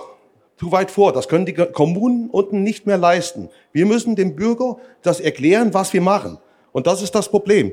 Wenn, wenn oben ich, ich, darf Ihre, ich darf das mal zusammenfassen, weil ich glaube, die Frage, die daraus entsteht, wenn ich das darf, ist, was müssen wir, wir müssen vielleicht schneller arbeiten. Was können wir tun? Wie können wir diese Probleme schneller angehen? Danke Ihnen. Wer möchte dazu antworten? Ja, ich glaube, äh, war ja vor allem jetzt sozusagen auch an die Politik äh, gerichtet. Wie schaffen wir es, dass auch dann die Kommunen dann auch ähm, mitkommen? Ja? Und wie, wie schaffen wir realistische Ziele? Ähm, aus meiner Sicht ist die Frage von, von ÖPNV bundesländerübergreifend tatsächlich die Königsdisziplin, ähm, weil dafür denken wir zu sehr sozusagen in den jeweiligen eigenen äh, Netzwerken. Ähm, aber innerhalb von Hessen und, in, in, und sozusagen Dörfer miteinander anbinden, glaube ich tatsächlich, dass Bürgerbusse im Moment das flexibelste Angebot ist für den ländlichen Raum, äh, was wir entsprechend haben. Ähm, weil dort tatsächlich, wir sehen, erstens wird ganz anders angenommen. Ähm, das ist auch ein sozialer Ort, ähm, so wie ich äh, das häufig erlebe, ja, dass die Menschen dann einfach auch da sich freuen drauf. Äh, manche fahren sogar einfach extra Bürgerbus, damit sie fahren. Ähm, äh, und, ähm, äh, und das sind, äh, glaube ich, Aspekte, wo wir tatsächlich schneller äh, fähig sind, etwas zu tun die normalen Strecken anzubinden, das, das macht ja auch der NVV, da, müssen wir, da investieren wir auch richtig. Deswegen bin ich übrigens eine Vertreterin nicht für einen kostenlosen ÖPNV, weil wir brauchen nämlich auch die Anbindung. Und ohne, äh, ohne die Mittel werden wir sozusagen es nicht schaffen, bis in die ländlichen Gebiete eine ordentliche ÖPNV-Struktur reinzubinden. Ähm, äh, und äh, also insofern richtig auf die, auf die, auf die ÖPNV-Strecken achten, der Rest mit, mit Bürgerbussen anbinden und dann Pilotstrecken äh, tatsächlich für autonomes Fahren. Die gibt es im Moment ja durchaus in städtischen, urbanen Gebieten, aber ich glaube, dass wir da einfach äh, durchaus ähm, einfach auch anfangen müssen, dann auch auszuprobieren, weil da liegt dann auch die Zukunft. Klar ist es erst was, was dann in 15, 20 Jahren so ist, dass, dass wir wirklich darüber reden, dass es ganz normal ist, dass das autonome Taxi kommt. Aber die Entwicklung, die passiert jetzt. Deswegen ist es schon Forschung auch wirklich etwas, was in Echtzeit passiert. Möchten Sie noch was ergänzen? Ja, vielleicht äh, zu dem ganzen Thema autonomes Fahren ist halt im ländlichen Raum erstmal einfacher als in der Stadt. Weil ich sage mal, in der Stadt sind die Situationen häufiger sich ändern. Aber um vielleicht einen anderen Punkt anzuknüpfen, ähm, wie kann man das kurzfristig lösen? Ist ja immer eine Frage, was ist der Trigger für den für den Erhalt von ÖPNV ist. Ja oftmals, es geht ja meistens ums Geld. Wenn man halt sich die Gedanken macht, dass man sagt, ÖPNV sozusagen ist eine Grundvoraussetzung sozusagen, die geschafft werden muss von der politischen, von der politischen Ebene, sagt man, man subventioniert halt den ÖPNV so weit, dass es quasi einfach da ist. Ob wie, in welchem Maße es jetzt genutzt wird und ausgibt oder wie der, der Rücklauf ist, das ist dann Punkt zwei. Aber jetzt wird es ja so getrieben, wenn wenn eine Stelle, eine Strecke halt nicht attraktiv ist, wird sie eingestellt. Und das ist halt, das ist halt so eine Herausforderung, die man bewältigen muss. Also eigentlich, eigentlich müsste man gesellschaftlich in Vorleistung gehen und muss sagen, ähm, Mobilität ist so ein Grundgut, was halt quasi von der Allgemeinheit sozusagen subventioniert wird. Und wenn ich es halt quasi nutze, oder wenn es, es muss erst mal da sein. Das wäre eigentlich, wie man es kurzfristig lösen kann. Das heißt, eigentlich mit Geld. Deaktivierung von Bahnstrecken genau, auch ein Beispiel, genau. was wir tatsächlich auch im Waldeck-Frankenberg ganz erfolgreich geschafft haben. Vielen Dank erstmal. Haben Sie noch Fragen? Ich komme zu Ihnen. Es tut nicht weh. Ja. Es tut nicht weh. Ich halte es fest. Ja gut, vielen Dank. Mein Name ist Stefan Gottschlich aus Fulda. Ähm, es ist ja der Begriff der Wahrheit auch in der Veranstaltung genannt. Ich würde mal einen anderen Begriff äh, noch dazu nehmen, Ehrlichkeit. Die Frage, kann sich die Gesellschaft eigentlich leisten, gleiche Lebensbedingungen in Stadt und Land herzustellen bei der Infrastruktur? Und wollen wir das eigentlich? Weil ja Stadt und Land ja gerade, das macht ja gerade einen Unterschied aus. Ja, also was, was zieht mich ins Land? Was zieht mich in die Stadt? Wollen wir eigentlich gleiche Lebensbedingungen? Dann hätten wir ja Stadt gleich Land und Land gleich Stadt. Also müssen wir eigentlich immer diese Diskussion führen? Ähm, das ist meine Frage eigentlich. Ja, vielen Dank. Uns noch, ja? So. aber ganz wichtig, gleichwertig heißt nicht gleich. Mhm. Ähm, und das wäre tatsächlich, da bin ich vollkommen bei Ihnen, da müssen wir ehrlich miteinander sein. Ähm, weil gleich würde bedeuten, äh, wir haben sozusagen hier mehrspurige äh, Straßen mitten in einem schönen Fulda und äh, ähm, die gleichen Taktungen im ÖPNV in, in, den Dörfern wie irgendwie in Frankfurt. Ähm, das wird nie zu stemmen sein. Und ich glaube auch, da bin ich bei Ihnen, das ist auch gar nicht erstrebenswert. Gleichwertig bedeutet ähm, das mit der gleichen Lebensqualität. Ähm, und das bedeutet, dass man eben auch die Freiheit hat zu entscheiden, ob man auch auf ein anderes Verkehrsmittel wechseln kann. Das heißt aber nicht mit der gleichen Taktung. Ähm, so, und ich, ähm, und ich glaube, da muss man dann tatsächlich auch im Einzelfall schauen, wann ist eigentlich das Leben gleichwertig und dafür braucht es dann auch den gesellschaftlichen Austausch darüber, was ist eigentlich ein gutes Leben.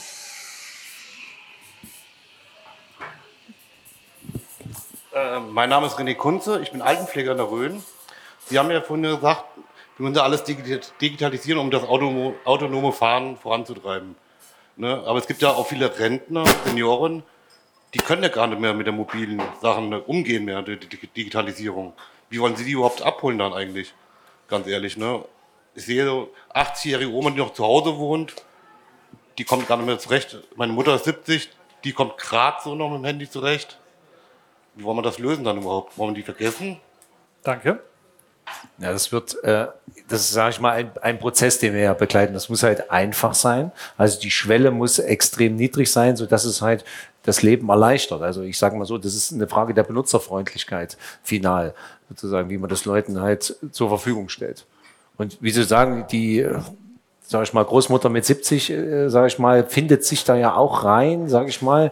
Ähm, es ist, ich sage mal, wirklich eine Frage, wie, wie einfach kann ich die Technik zur Verfügung stellen? Und da wäre ja auch wieder vielleicht das Thema des sozialen Raumes wichtig, oder? Dass man Menschen hat, die helfen in solchen Fällen, oder? Genau, man könnte die mit, mit, mit Partnern versehen, die dann helfen. Aber wenn wir langfristig denken, also ich bin jetzt 54, in, in 15 Jahren gehöre ich auch zu den knackigen Senioren. Ich bin durchaus fit, was Digitalisierung angeht. Also die, die jetzt älter werden, die ähm, sind ja dann, ich will mich jetzt nicht Digital Native nennen, aber ähm, die kommen dann schon klar. Aber Sie haben recht, es gibt jetzt alte, 80, 90-Jährige, da ähm, meine Tante hätte ein Problem mit 85, ja. Aber ich denke, das mit den Partnern, dass man jemand hat, sozusagen, der einen das zeigt, sozusagen wie der, der Enkel mhm, genau. an der Stelle, das, das löst das Problem erstmal. Ja, genau, genau, genau. Dann hat man gleich wieder einen sozialen Anlass sozusagen, mhm. da vorbeizuschauen. Ja. Wir müssen im so. Moment tatsächlich auch einfach parallel auch arbeiten. Tatsächlich ist, wäre das die, das wäre der Killer, wenn wir äh, am Ende Menschen abhängen in der Digitalisierung. Und es werden einige, die heute äh, sozusagen in einem Alter sind, die haben auch, das finde ich auch irgendwann auch nicht mehr angemessen. Die müssen sich nicht mehr damit auseinandersetzen. Aber ich glaube, diese Parallelität bekommen wir hin, weil es ja auch nicht von heute auf morgen sich alles entsprechend entwickeln wird. Und dafür sind dann genau die sozialen Orte, ähm, glaube ich, genau der Punkt, äh, wo wir auch in dieser Parallelität dann gut Lösungen schaffen können. So, die nächste Frage. Ja. Jetzt. Mein Name ist Erika Klü aus Flieden und äh, ich will mich mal auf das Thema Digitalisierung äh, beziehen. Damit habe ich, ähm, oder mit der praktischen Anwendung habe ich täglich zu tun und ich erlebe regelmäßig, wie so Phänomene von digitaler Ausgrenzung funktionieren. Da funktioniert nämlich die Technik irgendwie nicht oder es werden äh, Dinge vorausgesetzt, die bei dem, der da jetzt teilnehmen soll, irgendwie gar nicht gegeben sind und keiner hat es gemerkt und dann wundert man sich, warum dieser äh, dieser Hub nicht klappt, dass man denjenigen mit einbindet. Und wenn jetzt so digitale Behördengeschichten, ich will mal ein Beispiel sagen, wo ich als Skeptikerin sehr begeistert war, als es nämlich darum ging, die Wallbox zu bestellen. Da habe ich, ich war ja skeptisch, alle haben schon gesagt, das funktioniert super. Und in der Tat, so war es. Ich war in zehn Minuten fertig und habe gedacht, das gibt's nicht. Das ist jetzt mal endlich ein Beispiel, wo was funktioniert, wo man dran glauben kann, dass es funktionieren könnte. Ein weiteres Beispiel, wo ich wirklich erstaunlich gute Erfahrungen gemacht habe, war äh, bei dieser Grundsteuererhebung. Da hieß es dann, da kannst du anrufen, da kriegst du auch Antworten. Mhm. Auch da war ich skeptisch, weil ich es regelmäßig anders erlebe. Wir haben jemanden erreicht, der wusste sofort, wo es gerade klemmt, hat einen Hinweis gegeben, es hat sofort funktioniert. Also unter solchen Bedingungen da kann man Hoffnung haben, aber die sind so selten. Mhm. Und das wäre so für mich äh, der Appell eigentlich zu sagen, schaut, dass diese Dinge tatsächlich einfach funktionieren und dass die Leute, die äh, irgendwelche Hürden haben, dass die mit ganz einfachen Mitteln ausgeräumt werden. Und da ist Erreichbarkeit ein ganz zentrales äh, Schlüsselwort. Zu dem Thema haben wir, glaube ich, schon was gesagt. Sie wollten vor allen Dingen auch mal das Positive herausstellen. Ne? Und Oder ermahnen, dass es häufiger so passiert. Häufiger genau. so passiert. Ja. Danke. Ja. Angekommen. Hat Und ich sage dem Finanzminister, der freut sich sehr über dieses Lob. Mein Name ist Harald Amboskuros, bin seit äh, einem Jahr hier in Fulda tätig, das letzte Jahr. Und die Frage ist, wieso soll ich ein Junge, ich jetzt als, als Junge, ins Land ziehen? Ja? Was macht die Politik dafür? Ich meine, wie wird das befördert irgendwie? Wir haben hier die Ebenen, die, die, die soziologische Ebenen äh, gehört, was weiß ich, das Arbeitliche, das äh, Haus- und äh, soziogesellschaftliche aber was macht die Politik? Sind die Mietpreise, sind die Grundstückpreise, sind, wie, wie soll ich mich motiviert fühlen, ins Land zu ziehen? Ja? Was macht die Politik dafür? Was, wie wird es irgendwie befördert? Ja, das ist die Frage. Ich muss immer so ein bisschen aufpassen, äh, am Ende einer Legislaturperiode, da gibt es ja sozusagen dann auch äh, verschiedene Konzepte über die Frage von, von, von Grundsteuer und hat man da Erleichterungen. Ähm, wir als, als aktuelle Landesregierung äh, sind wir, ähm, versuchen wir an allen Stellen, wo es um Infrastruktur geht, äh, wo es um, ähm, wo es um die Frage Lebensqualität geht, den ländlichen Raum in seiner, in seiner Vielfalt, äh, in seiner Schönheit zu bereichern und zu erhalten. Und mir ist immer wichtig dabei zu sagen, es geht nicht darum, irgendwie das Schöne in den ländlichen Raum zu bringen, sondern das, was schon im ländlichen Raum Schönes ist, zum Glänzen zu bringen. Zum Beispiel bei der Kultur so. Ähm, da mussten wir nicht irgendwie die Theater aus dem Ballungsraum hier in den ländlichen Raum schieben, sondern da ist ganz viel und wir müssen es fördern. Ähm, und insofern, wir kümmern uns eigentlich gerade um die Rahmenbedingungen. Und was Sie, glaube ich, ansprechen, ist tatsächlich ein, ähm, ein Anreiz dafür, dass man, wenn man in, einem, äh, in einer Stadt lebt, Anreize explizit woanders hinzuziehen. Ähm, das gibt es im Moment so nicht. Äh, dass es extra Anreize gäbe, dass man in den ländlichen Raum zieht. Ähm, und ich bin auch nicht ganz sicher, ob das das Notwendige ist, weil ich glaube, wir brauchen ja eher sozusagen die Mittel, die Finanzierung dafür, dass, wir die, dass, dass der ländliche Raum einfach so attraktiv ist, dass die Leute gerne gehen. Und im Moment ist das ja auch tatsächlich so, dass einige sagen, ich will, entscheide mich ganz bewusst dafür. Ähm, und solange das so ist, glaube ich, ist das auch äh, entsprechend ähm, in Ordnung. Ist ja auch spannend, die von der Wanderungsbewegung sind vor allem innerdeutsche Bewegungen, die in den ländlichen Raum gehen. Also der Zuzug in die, in die Ballungsgebiete ist eher aus dem Ausland und äh, innerdeutsch sind sozusagen tatsächlich dann häufig in die, in die ländlichen Gebiete. Also insofern, es, es scheint ja was zu geben, was im Menschen eine Zugkraft entwickelt. Und dann würde ich sagen, braucht Politik nicht noch zusätzlich Anreize schaffen. Aber das ist ja auch vielleicht eine Frage, die jetzt in der aktuellen äh, Situation bei einer neuen Regierungsbildung auch nochmal neu diskutiert werden kann. Genau, im Oktober sind Wahlen, für die, die es noch nicht äh, wissen, hier in Hessen. Deshalb liegen da viele äh, Konzepte gerade auf dem Tisch, oder? Kann man sagen. Vielen ich Dank. Ich da aber auch ganz kurz Ach so, ja, bitte, unbedingt. Natürlich, Entschuldigung. Kein Problem. Wenn ich Saft kriege, habe ich. Ähm, mir hat im Interview jemand gesagt, auf dem Land leben, das muss man wollen. Hm? Also es kommt keiner, der einem ein Päckchen überreicht und sagt, okay, komm, ich lock dich jetzt hier mit, komm, komm aufs Land. Sondern es sind ganz viele, die, die wollen zurück, weil die selber auf dem Land groß geworden sind, für die Ausbildung in die Stadt gezogen sind, aber äh, schon zu, zurück in ihre Heimat wollen, zu ihrer Familie wollen, zu ihren äh, Freunden wollen.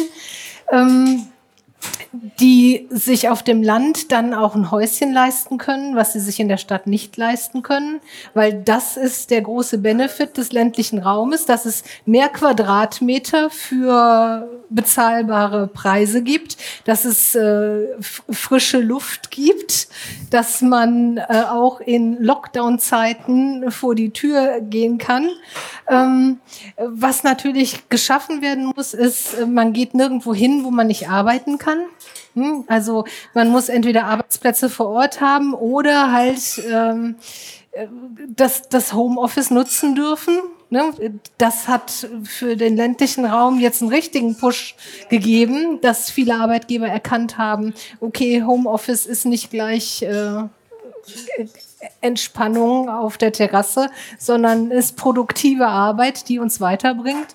Ähm, was gegeben sein muss, ist Infrastruktur, auch wenn du, wenn man eine Familie gründet, dass die Kinder halt in den Kindergarten, in die Grundschule gehen können. Sowas muss da sein. Aber ähm, einen zusätzlichen Anreiz, äh, eine finanzielle ein Geschenk, was man bekommt, ähm, ich glaube, das ist gar nicht vonnöten. Man muss einfach gute Grundbedingungen schaffen. Hm? Und viele gehen auch in den ländlichen Raum, weil sie es toll finden, dass man da nicht alles serviert bekommt und äh, halt nur ähm, Selbstbedienung und man nutzt einfach das, was da ist, sondern weil da tatsächlich viel äh, Partizipation ist, viel Do-it-yourself, viel ich bestimme meinen Lebensraum selber, ich, ich mache da mit, ich erfahre dann auch, wie, wie, wie toll ich bin, wie selbstwirksam ich bin, was ich alles kann. Hm?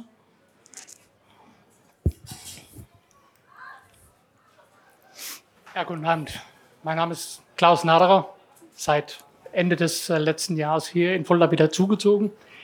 Wenn ich das vielleicht sagen darf, ähm, von 350 Einwohnern Geburtsort über 18 Millionen Einwohner Stadt wieder hierher entwickelt. Ähm, ich hoffe, dass Stunde der Wahrheit bedeutet, dass man auch kritisch mit den Gesagten vom Podium umgehen darf und nicht nur Fragen stellt. Ähm, was mich grundsätzlich am heutigen Abend ähm, begeistert, ist das Thema soziale Kompetenz in diesem Bereich der, ich sage jetzt nicht Ansiedlung, sondern der Wiederstärkung des ländlichen Raumes. Das ist ein Konzept, was mir viel zu kurz kommt. Äh, selbst Länder wie Indien mit mehr als einer Milliarde Einwohnern haben schon vor fünf Jahren begonnen, Programme aufzulegen, wo die Stärkung des ländlichen Raums nicht die Intensivierung des Zuzugs, sondern die Stärkung dessen, was man hat, vorangetrieben wird. Ähm, das Thema, wenn ich das einfach aufnehmen darf, autonomes Fahren, hört sich wunderbar an. Ich gehöre zu den Menschen, die in dem Bereich auch beruflich unterwegs sind. Wird hier noch 20 Jahre dauern. Und was definitiv im Weg steht, ist die Kommunikationsinfrastruktur, die dazu vorhanden sein muss. Und wir es in 20 Jahren es nicht geschafft haben, hier aufs Dorf eine vernünftige 4G, nicht mal 5 oder 6G-Verbindung zu bringen. Ähm, insofern würde ich nach wie vor anmahnen wollen, dass man ein Gesamtkonzept entwickelt, was auch auf die Gemeinschaft aufbaut. Warum haben dörfliche Gemeinschaften zu meiner Zeit gut funktioniert? Es gab mehr Generationenhäuser, wo man sich unterstützt hat. Wenn Sie heute hier in die Region gehen, Teil meiner Familie wohnt noch oben in der Rhön, da kaufen die Enkel für die Großeltern ein, weil die Großeltern nicht mehr mobil sind weil man nicht darauf warten möchte, dass ein autonomes Fahrzeug in 20 Jahren vorbeikommt. Vielen Dank. Möchten Sie dazu etwas sagen? Ja, also Sie haben schon, Sie haben schon recht, dass es äh, einfach einen Ausbau der ganzen Infrastruktur erfordert. Ähm, keine Frage. Mobilkommunikation, da bin ich voll bei. Ich bin selber viel auf der Autobahn unterwegs und jeder, der das teilt, viel auf der Autobahn unterwegs ist, weiß, wie oft Telefongespräche abbrechen. Da sehen wir schon im Endeffekt die Herausforderung. Aber das ist auch wieder ein Thema. Das ist genau derselbe Punkt wie zum Beispiel Infrastruktur. Warum werden Bahnstrecken zurückgebaut? Äh, auf der anderen Seite ist quasi digitale Infrastruktur genauso, ich will es jetzt mal Menschenrecht nennen, wie, äh, sage ich mal, Personennahverkehr. Also eigentlich sind das zwei Sachen, die für mich in, sage ich mal, politische äh, Basisausstattung gehören, die ich einfach von vornherein vom Staat als Basisausstattung schaffen muss, dass ich Leute ansiedeln, dass ich Industrie ansiedel, dass auch solche Sachen funktionieren. Das ist halt ein Thema und das wird ja auch mit äh, einer Ausbau eines anderen Netzes, wie zum Beispiel 5G, wird das ja auch nicht besser. Da werden ja auch nicht irgendwie mehr, äh, sage ich mal, in Großflächen irgendwelche Masten, sage ich mal, gebaut, sodass die Abdeckung an den Funklöchern besser wird. Das ist ja so ein Thema, wo man eigentlich erst mal rangehen müsste. Ähm, da, deswegen technisch bin ich da voll bei Ihnen. Nichtsdestotrotz ist das einfach ein äh, prinzipieller Trend, äh, der so, sag ich mal, sich entwickeln wird. Und wenn wir auch mal alle schauen, wo denn die Preise der Automobile und so weiter sich hin entwickeln, in den, allein in den letzten zwei Jahren sich hin entwickelt haben, ist das Thema ja irgendwann auch mal auf dem Punkt, wer kann sich denn überhaupt das noch im großen Stile leisten? Das heißt, man wird automatisch schon in den Bereich kommen, dass man sich Fahrzeuge quasi sozusagen teilt als ersten Punkt. Und zweitens wird man auch in dem Weg gehen, wer von Ihnen will denn quasi nach dem Aus, wenn das Fahrzeug fünf Jahre alt ist und vielleicht ein Batterieproblem hat, dann für 20, 30, 40.000 Euro ein Fahrzeug quasi, sag ich mal, wieder ertüchtigen. Das ist ein anderer Punkt, der auch noch technologisch im Raum steht. Das heißt, für mich ist da auch ganz klar dieser Wandel des Automobilherstellers, der quasi Automobile baut und diese verkauft an Endkunden, das wird sich in den nächsten Jahren auch massiv wandeln. Das heißt, der wird zum Mobilitätsdienstleister werden, der ihnen das Auto zur Verfügung stellt. Das wird quasi, sie werden es nur noch nutzen, weil wer will diesen großen Invest einerseits tätigen und auf der anderen Seite, ähm, sage ich mal, wer will das äh, quasi ja alles auch im Blick haben. Die Technologie wird immer mehr, die in solchen Fahrzeugen ist. Und das heißt, es muss auch alles gewartet werden. Und äh, sage ich mal, sie werden halt in Zukunft sowas nicht mehr erleben, dass sie ein Auto wie Oldtimer oder sowas, was vor 30 Jahren gebaut wurde, dann in 30 Jahren noch fahren können. Das heißt, es sind andere Herausforderungen, die mit dem Ganzen, sage ich mal, bestehen. Das heißt aber nichtsdestotrotz müssen wir halt nach vorn schauen und einfach schon mal die Technologie entwickeln, weil wenn wir das hier nicht tun andere Länder machen es. Also ich war im November in den USA und da habe ich mit, sage ich mal, großem Interesse zum Beispiel Testfahrten von General Motors in einer Stadt wie Austin erlebt, bin mit den Leuten da ins Gespräch gekommen und es wird dort großflächig auch im städtischen Raum gemacht. Dort werden Fahrzeuge trainiert und dann wird halt einfach an dem Thema gearbeitet. Und zum Schluss ist es einfach eine Frage, was wollen wir, wo wollen wir hingehen? Das ist auch eine Frage des Willens. Wo investiere ich und wo ist es auch für die Leute irgendwo sinnvoll? Dass sie dort halt einen Benefit haben.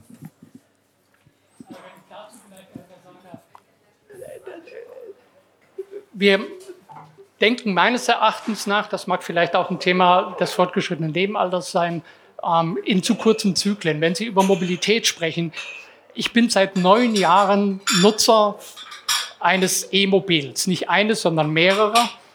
Ähm, das Konzept E-Mobilität und Sie sagten eben, wenn der Batteriespeicher nicht mehr mitmacht. Habe ich persönlich noch nicht erlebt. Und ich hoffe auch, dass es keine Mobilitätsfanatiker gibt, die versuchen wollen, die Batterielebensdauer, Industriestandard ist ja, wissen Sie sicherlich, 80 Prozent der ursprünglichen Ladekapazität, wirklich ausnutzen wollen, weil das ist nicht das Thema Mobilität. Mobilität für mich ist, dass ich von hier zum Bahnhof laufe, mit dem ICE an mein Zielort fahre, mir für 5,30 Euro in Ford Fiesta von Flinkster miete, zu meinem Termin fahre und das gleiche wieder zurückmache. Das funktioniert nicht, wenn ich in Ehrenberg Melbourne lebe, weil da gibt's kein Flinkster. Aber ich werde auch da nicht die Lebensdauer, die es heute schon in der Technik gibt, erreichen. Die Geschäftsmodelle, die Sie beschrieben haben, ändern sich natürlich. Das heißt, heute muss ich kein Fahrzeug mehr zwingend kaufen, die Chinesen machen uns das jetzt gerade vor. NIO ist jetzt ein Vorreiter. Sie bekommen Batterien, die Sie wechseln können. Sie mieten das Fahrzeug auf einer Monatsbasis oder auf einer Sechsmonatsbasis. Und dann haben wir ein ganz anderes Thema. Wir versuchen immer aktuell bestehende Probleme mit kurzfristigen Lösungen zu überdecken, ohne ein komplettes Konzept für die längere Lebenserwartung eines Menschen zu haben. Es geht nicht darum, fährt der Bus zweimal früher oder später. Ich bin früher aus der Rhön nach Fulda in die Schule gefahren. Für mich war es ganz normal, dass ich um 5.45 Uhr aus dem Haus gehen musste, um um 8 Uhr in der Schule zu sein. Das können Sie heute niemandem mehr zumuten. Sie werden aber auch keinen marktwirtschaftlichen Betrieb dazu bekommen, dass er zu Sonderkonditionen einen Transport herstellt oder Vodafone, Telekom, O2 in der Rhön entsprechend das Netz ausbaut. Sie haben es eben selbst gesagt. 5G braucht mehr Masten als 4G, weil die Funkfrequenz deutlich kürzer ist in ihrer Qualität. Das werden sie nicht hinbekommen, solange umgekehrt der Staat die Lizenzen für exorbitant große Beträge versteigert und sich dann wundert, warum die Mobilfunkanbieter kein Geld mehr übrig haben, um das Netz auszubauen. Und nur dahin gehen, wo die Masse ist, und das sind die Städte. Danke erstmal soweit. Wollen Sie noch was ergänzen? Gut, ich denke, wir lassen noch Raum. Ja, ja will, will. Ich habe noch eine Bitte auf dem vorigen Beitrag. Ich glaube, das zeigt, warum gerade zwei Wissenschaftlerinnen aus verschiedenen Fachbereichen hier sitzen. Weil es wird nicht nur mit Technik funktionieren. Es wird auch nicht nur über, äh, über Soziales funktionieren, sondern am Ende bedingt sich das gegenseitig. Und das ist ja, glaube ich, heute spannend an der Diskussion, weil Sie haben mit Ihrem Mehrgenerationenhaus ja vollkommen recht. Am Ende ist es so, dass ähm, dass wir es nur schaffen, diese, äh, die, die, diesen rasanten Wandel, der in einer technischen äh, Art und Weise so rasant ist wie, glaube ich, noch nie zuvor. Ja? Auch industrielle Revolution war, war in, der, in der Zeitspanne, ab, also war, war langgezogener. Und damals war das schon wahnsinnig überfordernd. Und deswegen ist, glaube ich, die, die Lösung, die wir haben, ist tatsächlich über die Verbindung. Wie können wir diese technische Revolution verbinden mit einer, äh, ähm, dass, dass wir tatsächlich in der, in der sozialen Aufgehobenheit in unserem was sind wir am stärksten? Wir Menschen sind am stärksten, indem wir uns solidarisch zusammenschließen, indem wir, indem wir äh, Projekte haben, in denen Menschen zusammenkommen und sich gegenseitig unterstützen. Und da ist Ehrenamt, ähm, also was für ein, ein Fund wir haben in unserer Gesellschaft, alleine durch Ehrenamt und wie viele Projekte von Ihnen, die Sie da porträtiert haben, alleine ehrenamtlich laufen. Und das, glaube ich, wird am Ende ähm, wenn, wir, wenn wir dieses Fundus zusammenbringen und auch das gemeinschaftlich denken, äh, und so läuft übrigens auch Wissenschaft immer mehr interdisziplinär, dann haben wir tatsächlich eine Chance, es zu erreichen. Und über die Frage Mobilfunk und äh, das ist tatsächlich jetzt ein sehr sehr herausforderndes Thema, glaube ich, für den heutigen Abend, wie wir es schaffen, dass wir tatsächlich die, die Lücken dort schließen. Ich bin nicht ganz so negativ eingestellt wie Sie in der Zukunft, wie wir es hinbekommen, auch wenn ich Ihnen bei der Herausforderung durchaus wiederum recht geben würde. Aber ich glaube, dass wir tatsächlich auf, auf Wegen sind, dass wir auch dafür Stück für Stück Lösungen hinbekommen. Und das geht tatsächlich nur, indem auch der Staat investiert. Anders wird es nicht möglich sein. Schauen wir mal hier hinten. Gibt es bei Ihnen noch hier Fragen? Hier vorne. Ja, genau. Vorne habe ich gesehen, ich komme zu Ihnen, aber auf dem Weg dachte ich, nehme ich hier vielleicht jemand noch mit. Nein? Doch. Ähm, äh, mein Name ist Hashim Sawoji, auch von Fulda. Äh, was mich interessiert äh, aus Sozio äh, soziologischer Sicht. Ich finde, wir verlangen, dass vieles muss funktionieren und äh, ähm, wir möchten aus unserem bequemen Leben nicht rauskommen. Das ist selbstverständlich. Aber was ich damit meine, ist, dass der ähm, gesellschaftlich, wir müssen mehr zusammenhalten. Gesellschaftlich müssen wir auch uns gegenseitig unterstützen und andere Wege gehen. Was ich zurzeit erlebe, alle verlangen von Staat, das muss das und das geschehen. Alles hat seine Berechtigung. Aber ähm, zum Beispiel, ähm, äh, wenn ich, ich wohne in einem Dorf, viele haben ein Auto, aber jeder möchte sein Auto behalten, obwohl wir nur ein paar Kilometer, drei Kilometer von Fulda entfernt wohnen. Keine Fahrgemeinschaften werden gebildet. Von, äh, ich habe viele Kolleginnen und Kollegen, die dieses Landesticket haben. Wir können Busse fahren, aber alle fahren mit ihrem eigenen Auto zur Hochschule mit ihrem Privatwagen.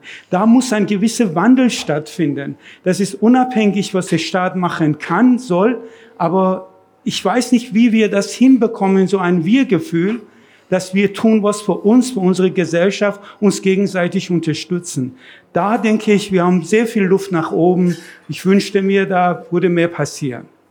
Vielen Dank. Möchten ah. Sie dazu antworten? Ja, ja, ja da gibt es sogar Applaus, genau. ja, kann ich, kann ich gerne, weil ähm, das ist dieses klassische Festhalten an dem, was ich kenne, was ich gewohnt bin. Ähm, ich habe mir einen Lebensstandard erarbeitet. Ähm, da will ich erstmal nichts von abgeben. Warum sollte ich auch?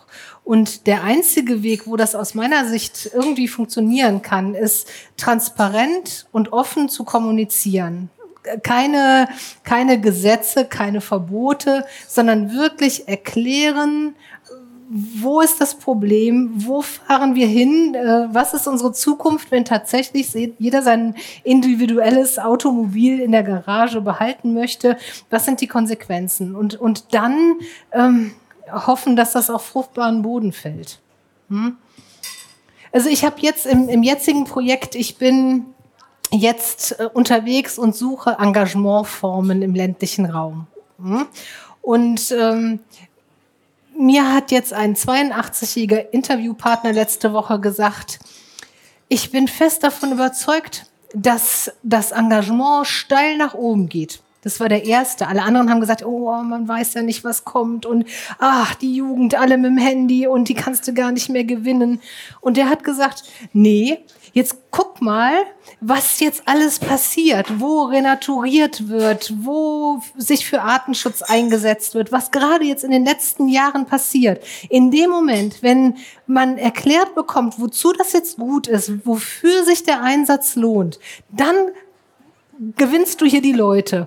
Und er würde sich noch viel mehr einsetzen. Er hat jetzt äh, Nistkästen, nee, nicht Nistkästen, hier ähm, Insektenhotels hat er eigenständig gebaut und in der ganzen, im ganzen Dorf verteilt, in Absprache mit der Verwaltung, als Dankeschön an die Verwaltung, weil sie ihn so super gut unterstützt hat bei Problemen, die er vorher hatte. Und er hat gesagt, nee, also ich bin auch noch nicht fertig damit und ich glaube auch, dass das steil nach oben geht, aber die Kommunikation muss besser werden. Und das nehme ich für mich jetzt mal mit. Weil ich komme sofort zu Ihnen. Ich, einmal hier der Herr nochmal und dann die Dame. Ist das okay? So. Mein Name ist Knut Heiland, ich komme aus Fulda, ich bin Ortsvorsteher in einem Vorort hier und Sie haben gerade Kommunikation angesprochen. Wir hatten ein Vorort mit 1700 oder ein Dorf oder Vorort, also das ist jetzt, äh, wie Sie es wollen, äh, mit 1700 Einwohnern. Und wir haben eigentlich das Problem, dass wir gerade als Ortsbeirat so ein bisschen Schwierigkeit haben, wie können wir die beste Kommunikationsform haben. Wir haben es vorhin schon gehabt, gehe ich komplett digital, nehme ich die Generation, ich sage jetzt mal über 70 raus, die kommen nicht dran. Werfe ich ein Flugplatz ein, Flugblatt ein, nehme ich bestimmte Leute, die gar nicht mehr in ihren Briefkasten reingucken. Also haben Sie da einen ganz praktischen Tipp oder wir können uns auch gerne nachher nochmal länger unterhalten darüber. Also im Moment würde ich sagen, äh, müssen Sie beides. Hm? Aber wenn Sie wirklich eine große Leistung wollen, dann funktioniert nur die persönliche Ansprache. Also ein Flugblatt kann man ignorieren, eine WhatsApp-Nachricht kann man wegklicken, aber wenn der Ortsvorsteher vor der Tür steht und sagt, Helga, ich brauche deine Hilfe, dann wird die nicht sagen, nein. Er hat sich's, er hat sich's gedacht, hat er gerade gesagt. ja, vielen Dank. Susanne Warzek ist mein Name. Ich komme aus Dippertz und ähm, ich wollte eigentlich nochmal das unterstützen, was eben gesagt worden ist. Das Ehrenamt ist eigentlich das Riesenfund, was wir auf den Dörfern haben. Und wir dürfen nicht negativ über Sozialromantik sprechen, sondern ich finde, wir sollten uns jede Menge Romantik leisten. Ja, genau. Bin ich für. Jetzt kommen sie alle raus hier. Das ist doch super. Ich freue mich. Ja, guten Abend zusammen, Marie-Louise Puls, ebenfalls aus Fulda. Ähm, ein Thema ist mir bis jetzt noch ein bisschen zu kurz gekommen. Ihr hattet das gerade ganz zu Anfang genannt äh, mit den GemeindepflegerInnen. Ähm, es ist äh, nochmal die Digitalisierung im Grunde von äh, Diagnostikmodellen. Es gibt ja die Hessenwarn-App, es gibt äh, verschiedene Dorf-Apps, aber ich glaube, wir können auch viel Land gewinnen und wir FuldaInnen wissen es, das Thema Hausarztversorgung ploppt immer wieder auf, kocht immer wieder hoch. Denn ähm, es ist aktuell nicht genug, so fühlen wir das. Die Kassenärztliche Vereinigung sieht das anders. Aber da schon mal ein Diagnosesystem vorwegzunehmen, eine App zu schaffen, vielleicht auf Landes- oder auf Bundesebene, die eine Vordiagnostik vornimmt, das wäre doch was, das könnten wir im Grunde wie Hessen waren mit installieren.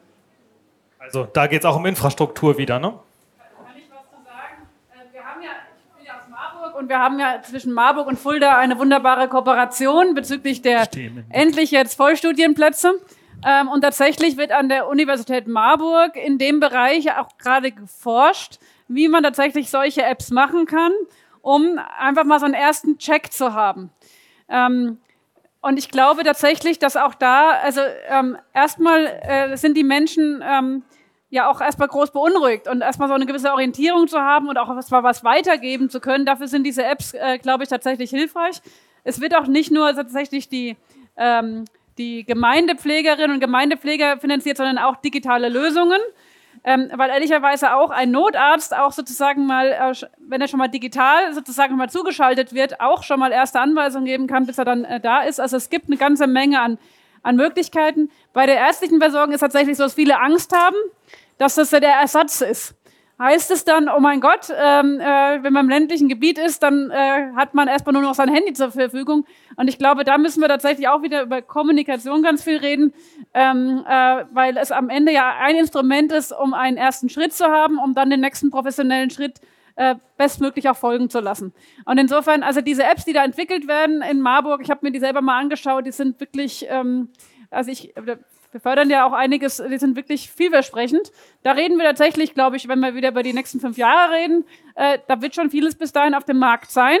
ähm, und ermöglicht dann einfach sozusagen nochmal dem, dem, dem Klinikum, dem Arzt, dem Hausarzt nochmal sozusagen schon mal eine erste, hat schon mal eine erste Einstufung, die ja auch schon mal eine Orientierung bietet. Aber natürlich nicht den Ersatz zum Arzt, nicht, dass irgendjemand gerade jetzt auch wieder an dieser Stelle Sorge bekommt.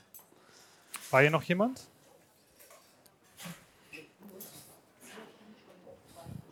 Ja, äh, Alja Ebner-Libaiku. Ich wollte einen ganz ähm, ja, altmodischen Vorschlag machen, zumindest für eine Zwischenzeit. Wie wäre es denn mit dem Propagieren vom Trampen? Hat auch, hat auch geklappt jahrelang. Und ich, ich trampe immer noch, das klappt auch immer noch.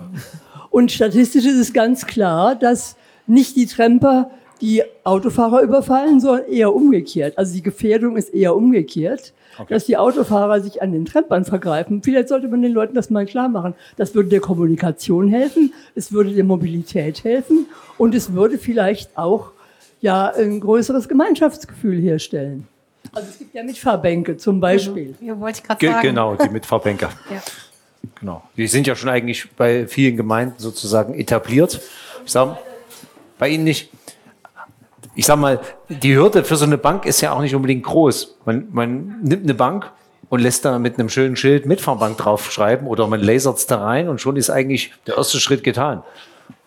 Also ich habe das zum Beispiel öfter, wenn ich durch den ländlichen Raum gesehen, meistens noch kleiner sozialer Ort, dann, ne, so eine alte ausgediente Telefonzelle, die dann so als Büchertauschregal genutzt wird und daneben steht dann die Mitfahrbank, sodass man quasi auch die Zeit gleich noch überbrücken kann. Ist ein kleiner, kleiner Beitrag, aber auf jeden Fall, denke ich, total hilfreich. Ja, nochmal Erika Klü aus Flieden. Ich bin gerade so dabei äh, zu sondieren, wie das denn ist mit E-Carsharing im ländlichen Raum. Und der Bundesverband äh, der Carsharing, ähm, des Carsharings, hat da eine wunderbare Leitlinie oder so ein, so ein Protokoll oder wie soll man es nennen, der auch so Erfolgsfaktoren benennt, wann denn das gelingt. Mhm. Und was mich so stutzig macht und hellhörig macht, das ist einerseits, da ist viel Ehrenamtsarbeit gefragt. Und wenn das gefördert wird und aber nur gemacht wird, weil die Förderung da ist, dann verhungert das Projekt ähm, danach. Und da, äh, da bin ich für mich noch so ein bisschen, mm, also ich bin jetzt gerade so, wie gesagt, in der Sondierungsphase und ähm, könnte mir vorstellen, wenn dann irgendwann eine Phase eintritt, wo ich mit ein bisschen mehr Zeit gesegnet bin, dass ich das noch ein bisschen mehr forciere. Geht alleine nicht, braucht's Mitstreiter, keine Frage. Aber da das ein, ein bisschen in eine Vernetzung zu denken, und ihr habt es ja vorhin so ein bisschen angesprochen, diese Projektitis, ähm, das könnte auch da so ein Rohrkrepierer werden. Die dieser Bundesverband sagt, das Potenzial im ländlichen Raum ist sehr groß und benennt auch ganz klar die Kriterien, die es braucht, damit es eine Akzeptanz hat. Das hat mir jetzt gefallen mit dieser Rollatorreichweite. Die sagen, in der Stadt sind es 500 Meter, im ländlichen Raum 1000. Also wenn man die Rollatorfahrer noch mitbedenken möchte, dann hat man ungefähr 700 bis 1000 Meter, wo ich zum einen oder zum anderen Punkt komme, wo ich ein Fahrzeug nutzen kann. Und da muss ich dieses Thema ÖPNV mitdenken, weil wenn ich das nicht tue, verhungert auch das ganze Engagement der ehrenamtlich gewillten Menschen. Vielen Dank. Also, ich weiß nicht, ob das wissenschaftlich äh, sozusagen mal angeschaut worden ist, aber was ich gehört habe beim Carsharing, was tatsächlich richtige Wirkung zeigt, ist, wenn es Unternehmen machen, die wiederum ihre Dienstfahrzeuge äh, in ein also Semi-Dienstfahrzeug, Semi-Carsharing-Angebot. Weil man braucht ja eine gewisse Grundauslastung. Und äh, das Dienstfahrzeug als E-Mobilität, ähm, das wird dann tagsüber genutzt und dann am Wochenende und in Abendstunden als Carsharing. Und das scheint besser zu funktionieren, aber ich, das ist tatsächlich nur angelesenes Halbwissen. Ich weiß nicht, ob das. Ja, mhm. genau. Mhm.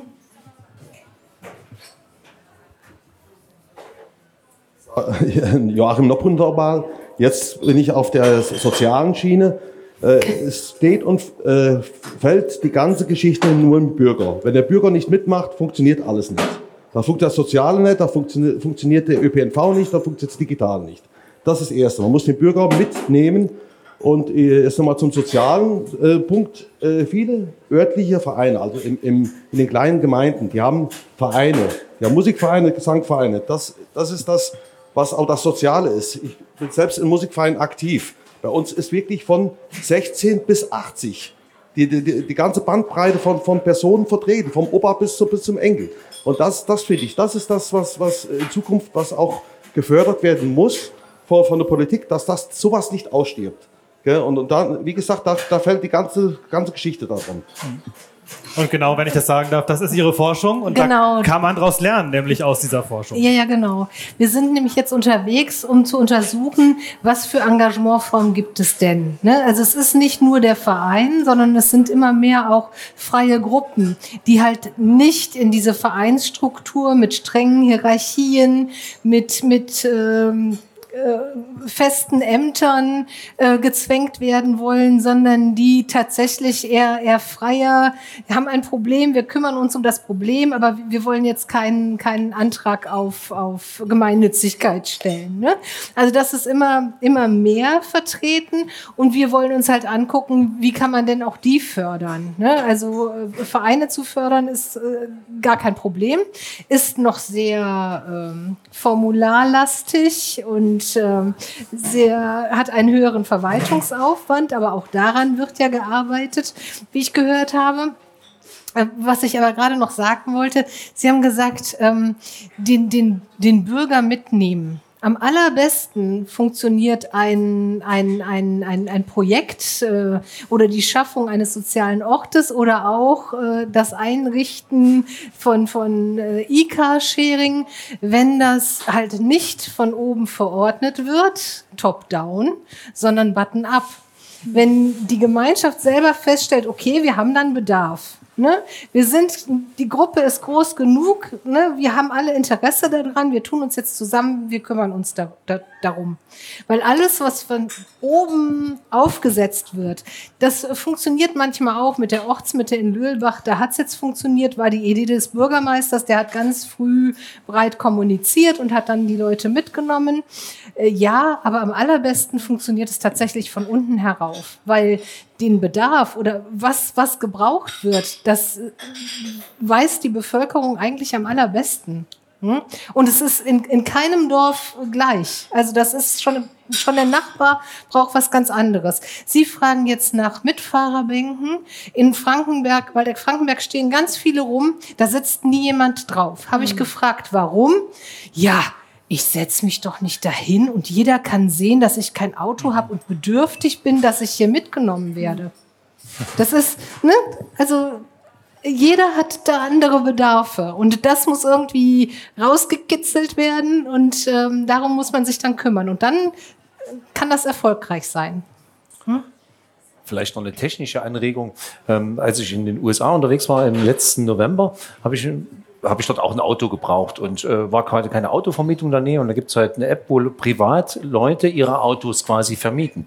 Dort wird das halt abgewickelt, ich kann mich dort anmelden, dort muss ich mich verifizieren, meinen Führerschein hochladen. Und ich wickel das direkt mit dem Eigentümer des Fahrzeuges ab. Ich hole mir das ab, nutze das, stelle das wieder hin. Und das hat super geklappt. Das wäre ja auch schon mal so ein Thema, aber in Deutschland haben wir ja immer noch so diese starke Affinität zu dem vierrädrigen Gefährt. Und äh, wenn man das mehr als sag ich mal, Benutzungsgegenstand halt äh, sieht, äh, kann das auch ein Weg sein, weil da schafft man eigentlich relativ kurzfristig die Potenziale, die sowieso, sag ich mal, 23 Stunden am Tag irgendwo vorm Haus stehen, zu nutzen und kann im Endeffekt dort Mobilität bereitstellen. Ich meine, wenn es in den USA klappt, da dachte ich auch, dass das emotionale Verhältnis zu dem äh, eigenen Pkw auch ziemlich groß ist. Das ist auch ein Mutmacher. Also es gab es schon mal. Ja. Es gab es in ja. Deutschland, wurde dieses App, diese App auch schon mal, glaube ich, mal testweise, sage ich mal, gestartet. Aber ich glaube, da gab es einige regulatorische mhm. Probleme okay. und damit wurde das wieder okay. eingestellt. Mhm. Okay. Ich sehe jetzt doch da noch eine Hand. Ich reiche Ihnen das jetzt einfach rüber mit der Bitte, sich kurz zu halten. Danke. Ja. Ähm, geht wahrscheinlich eher an alle drei. Gibt es denn Konzepte für Schrumpfung? Also überall, wo gewachsen wird, wird ja auch auf an anderer Stelle geschrumpft. Das betrifft ja wahrscheinlich am ehesten den ländlichen Raum. Ähm, Gibt es Konzepte, wie die Infrastruktur mitschrumpfen kann oder wie die vielleicht sogar wieder in Natur umgewandelt werden kann? Und gibt es vielleicht ähm, so eine Art Grenzwert, an dem man erkennen kann, wann so ein sozialer Ort kurz vor dem Kollabieren ist. Also wenn er zu weit runtergeschrumpft ist, dann gibt es zwar noch zwei oder drei Leute, die aktiv sind, aber die hören ja dann irgendwann auf, wenn es nicht mehr genug sind. Kann man da irgendwie was zu sagen? Vielen Dank. Also Konzepte zur Schrumpfung sind so unsexy, dass ich nicht glaube, dass ich, ich, ich wüsste jetzt nicht, dass ich, da. Ich kenne aus dem, aus dem Osten kenne ich tatsächlich mhm. Konzepte, die durch so viel Wegzug überlegt haben, wie können sie, was können sie mit den freien Flächen machen und die haben das ja, im Sinne von genau. aber doch nicht als aber, Konzept verkauft. Nee, nee genau. Also, die, also sagen wir mal so, die haben dann tatsächlich es geschafft, aus diesen äh, neuen Flächen soziale neue Anker zu machen, einen Mehrwert für die Gesellschaft. Aber ich würde auch nicht sagen, das ist dann kein Konzept der Schrumpfung, sondern eher eine Frage des Gewinns von mhm. frei werdender Fläche. Mhm. Ist das ein Schrumpfungskonzept? Ich, äh, so, also und alles weitere, ich glaube, der Trend ist gerade der andere. Also mhm. ich, äh, das wäre, glaube ich, nicht der Fokus, den ich jetzt setzen würde. Und zum sozialen Ort äh, kann ich auch was erzählen. Ähm, ich habe ja die alte Schule erwähnt in Dalwigstal. Die hat es tatsächlich während Corona und des Lockdowns sehr schwer, weil da ging gar nichts. Dann ähm, ging wieder ein bisschen was, aber dann hätten in diese Kneipe genau zehn Leute gepasst. Und dann haben die gesagt, dann lassen wir lieber gleich ganz zu, weil wenn der Elfte vor der Tür steht, dann möchte ich dem das nicht erzählen, dass der jetzt nie, nicht hier rein darf. Ne? Und ähm, ja, dann war das halt ewig lange zu. Die Leute haben sich daran gewöhnt. Die Couch zu Hause ist auch gar nicht so übel. Und äh, ja, gut, man wird ein bisschen träge. Es gab immer weniger, die äh, sich zu Diensten haben einteilen lassen. Und äh, dann wurde tatsächlich, war der kritische Punkt erreicht. Dann wurde diskutiert, hat es einen Sinn überhaupt, die Schule nochmal zu öffnen oder lassen wir das sein? Und in dem, an dem Punkt wird dann nämlich aus, das ist jetzt auch aus dem neuen Projekt, Alltagsengagement wo man, was immer ein bisschen schwerfällig ist, wo man, ne, äh, ja, was nicht immer so attraktiv ist, da wird dann plötzlich Krisenengagement. Und in der Krise also jetzt nimmt man die Kneipe weg, die Kneipe wird geschlossen, das geht nicht. Also müssen wir uns engagieren. Da hat sich jetzt ein neuer Kreis zusammengetan. Von den Alten sind noch zwei dabei, aber die Jugend hat jetzt mittlerweile die alte Schule übernommen und bespielt die sehr erfolgreich. Ne? Also wenn Bedarf da ist, dann finden sich neue Akteure. Hm? Und äh, hier Anlass- und Krisenmanagement, äh, Krisenengagement, also Alltagsengagement, das ist diese Mitgliedschaft im Verein. Ne? Also ich, ich äh, ja gut, ich übernehme dann ein Amt, aber halt schweren Herzens, weil es sonst kein anderer macht. Ne? Und äh, Krisen- und Anlassengagement, das ist... Ähm, der hessische äh, Rundfunk macht die, das dolle Dorf. Mhm. Okay, wir haben 24 Stunden Zeit, unser Dorf zu präsentieren. Alle Kräfte sind mobilisiert, alle sind dabei. Hm? Das ist gar kein Problem. Oder es kommen Flüchtlinge. Ne? Wo bringen wir die unter? Wo kriegen wir Klamotten her? Wie machen wir das mit der, mit der Sprache lernen? Ne? Direkt sind Leute dabei, die sich engagieren. Oder es gibt ein Problem wie, okay, die Schule soll jetzt zugemacht haben, da müssen wir uns drum kümmern. Und schwupps sind die Leute aktiviert. Aber man kann natürlich nicht jeden Tag Krise machen. Man kann nicht, äh, ne, also das, das kann nicht funktionieren. Aber wie gesagt, bei so einer, bei der alten Schule hat es jetzt äh, funktioniert, ne, weil da nicht Dauerkrise, sondern jetzt akute Krise war. Vielen Dank. Ja, mein Name ist René Kunze. Nochmal, ich wollte nochmal noch was loben. Ich habe jetzt eben gerade erst gelesen, nochmal, Sie haben ja angesprochen vorhin, die Gemeindepfleger. Mhm. Da wird ja erst seit diesem Jahr gefördert. Ich habe eigentlich noch gar nichts darüber gehört gehabt hier. Ich kenne das eigentlich nur aus dem norddeutschen Raum, dass auf den nordostfriesischen Inseln das eigentlich gibt ich hoffe, dass man das mehr publik macht jetzt auch in Zukunft. Ein Lob zum Schluss. Das, das, das ähm, ist doch nicht so schlecht. Das würde ich sagen, lassen wir so stehen, oder? Ja. Meine Damen und Herren. Besser. Ja, genau. Meine Damen und Herren, mit dem Blick auf die Uhr. Ich bin ganz baff und ganz freudig, dass Sie so viele Fragen gestellt haben, dass wir hier in die Diskussion gekommen sind heute Abend. Da sieht man mal wieder, wie wichtig solche Veranstaltungen sind und wie, wie sie funktionieren können. Ähm, ich bin Ihnen wirklich sehr, sehr dankbar. Sie können sich vielleicht mal selbst kurz äh, applaudieren dafür, finde ich. Ja.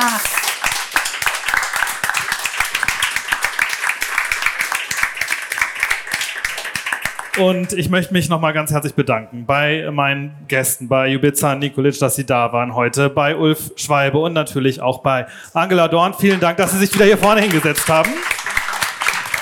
Danke auch dem Team der Stunde der Wahrheit für die Vorbereitung. Danke dem Technikteam, Leon, vielen Dank. Und danke natürlich auch dem Team der Heimat. Vielen Dank, dass wir zum zweiten Mal wieder hier sein durften. Das war großartig. Und von meiner Seite auch nochmal danke, ich habe es gerade schon gesagt, danke, dass Sie hier waren. Empfehlen Sie uns gerne weiter. Wir wissen zwar noch nicht ganz genau, wie es weitergeht. Wir haben ja schon gesagt, es stehen Wahlen an. Wir schauen mal, wie es dann ausgeht. Und vielleicht sehen wir uns an anderer Stelle wieder. Ich wünsche Ihnen einen ganz, ganz schönen Abend. Kommen Sie gut nach Hause und genießen Sie noch den Rest der Woche. Danke Ihnen.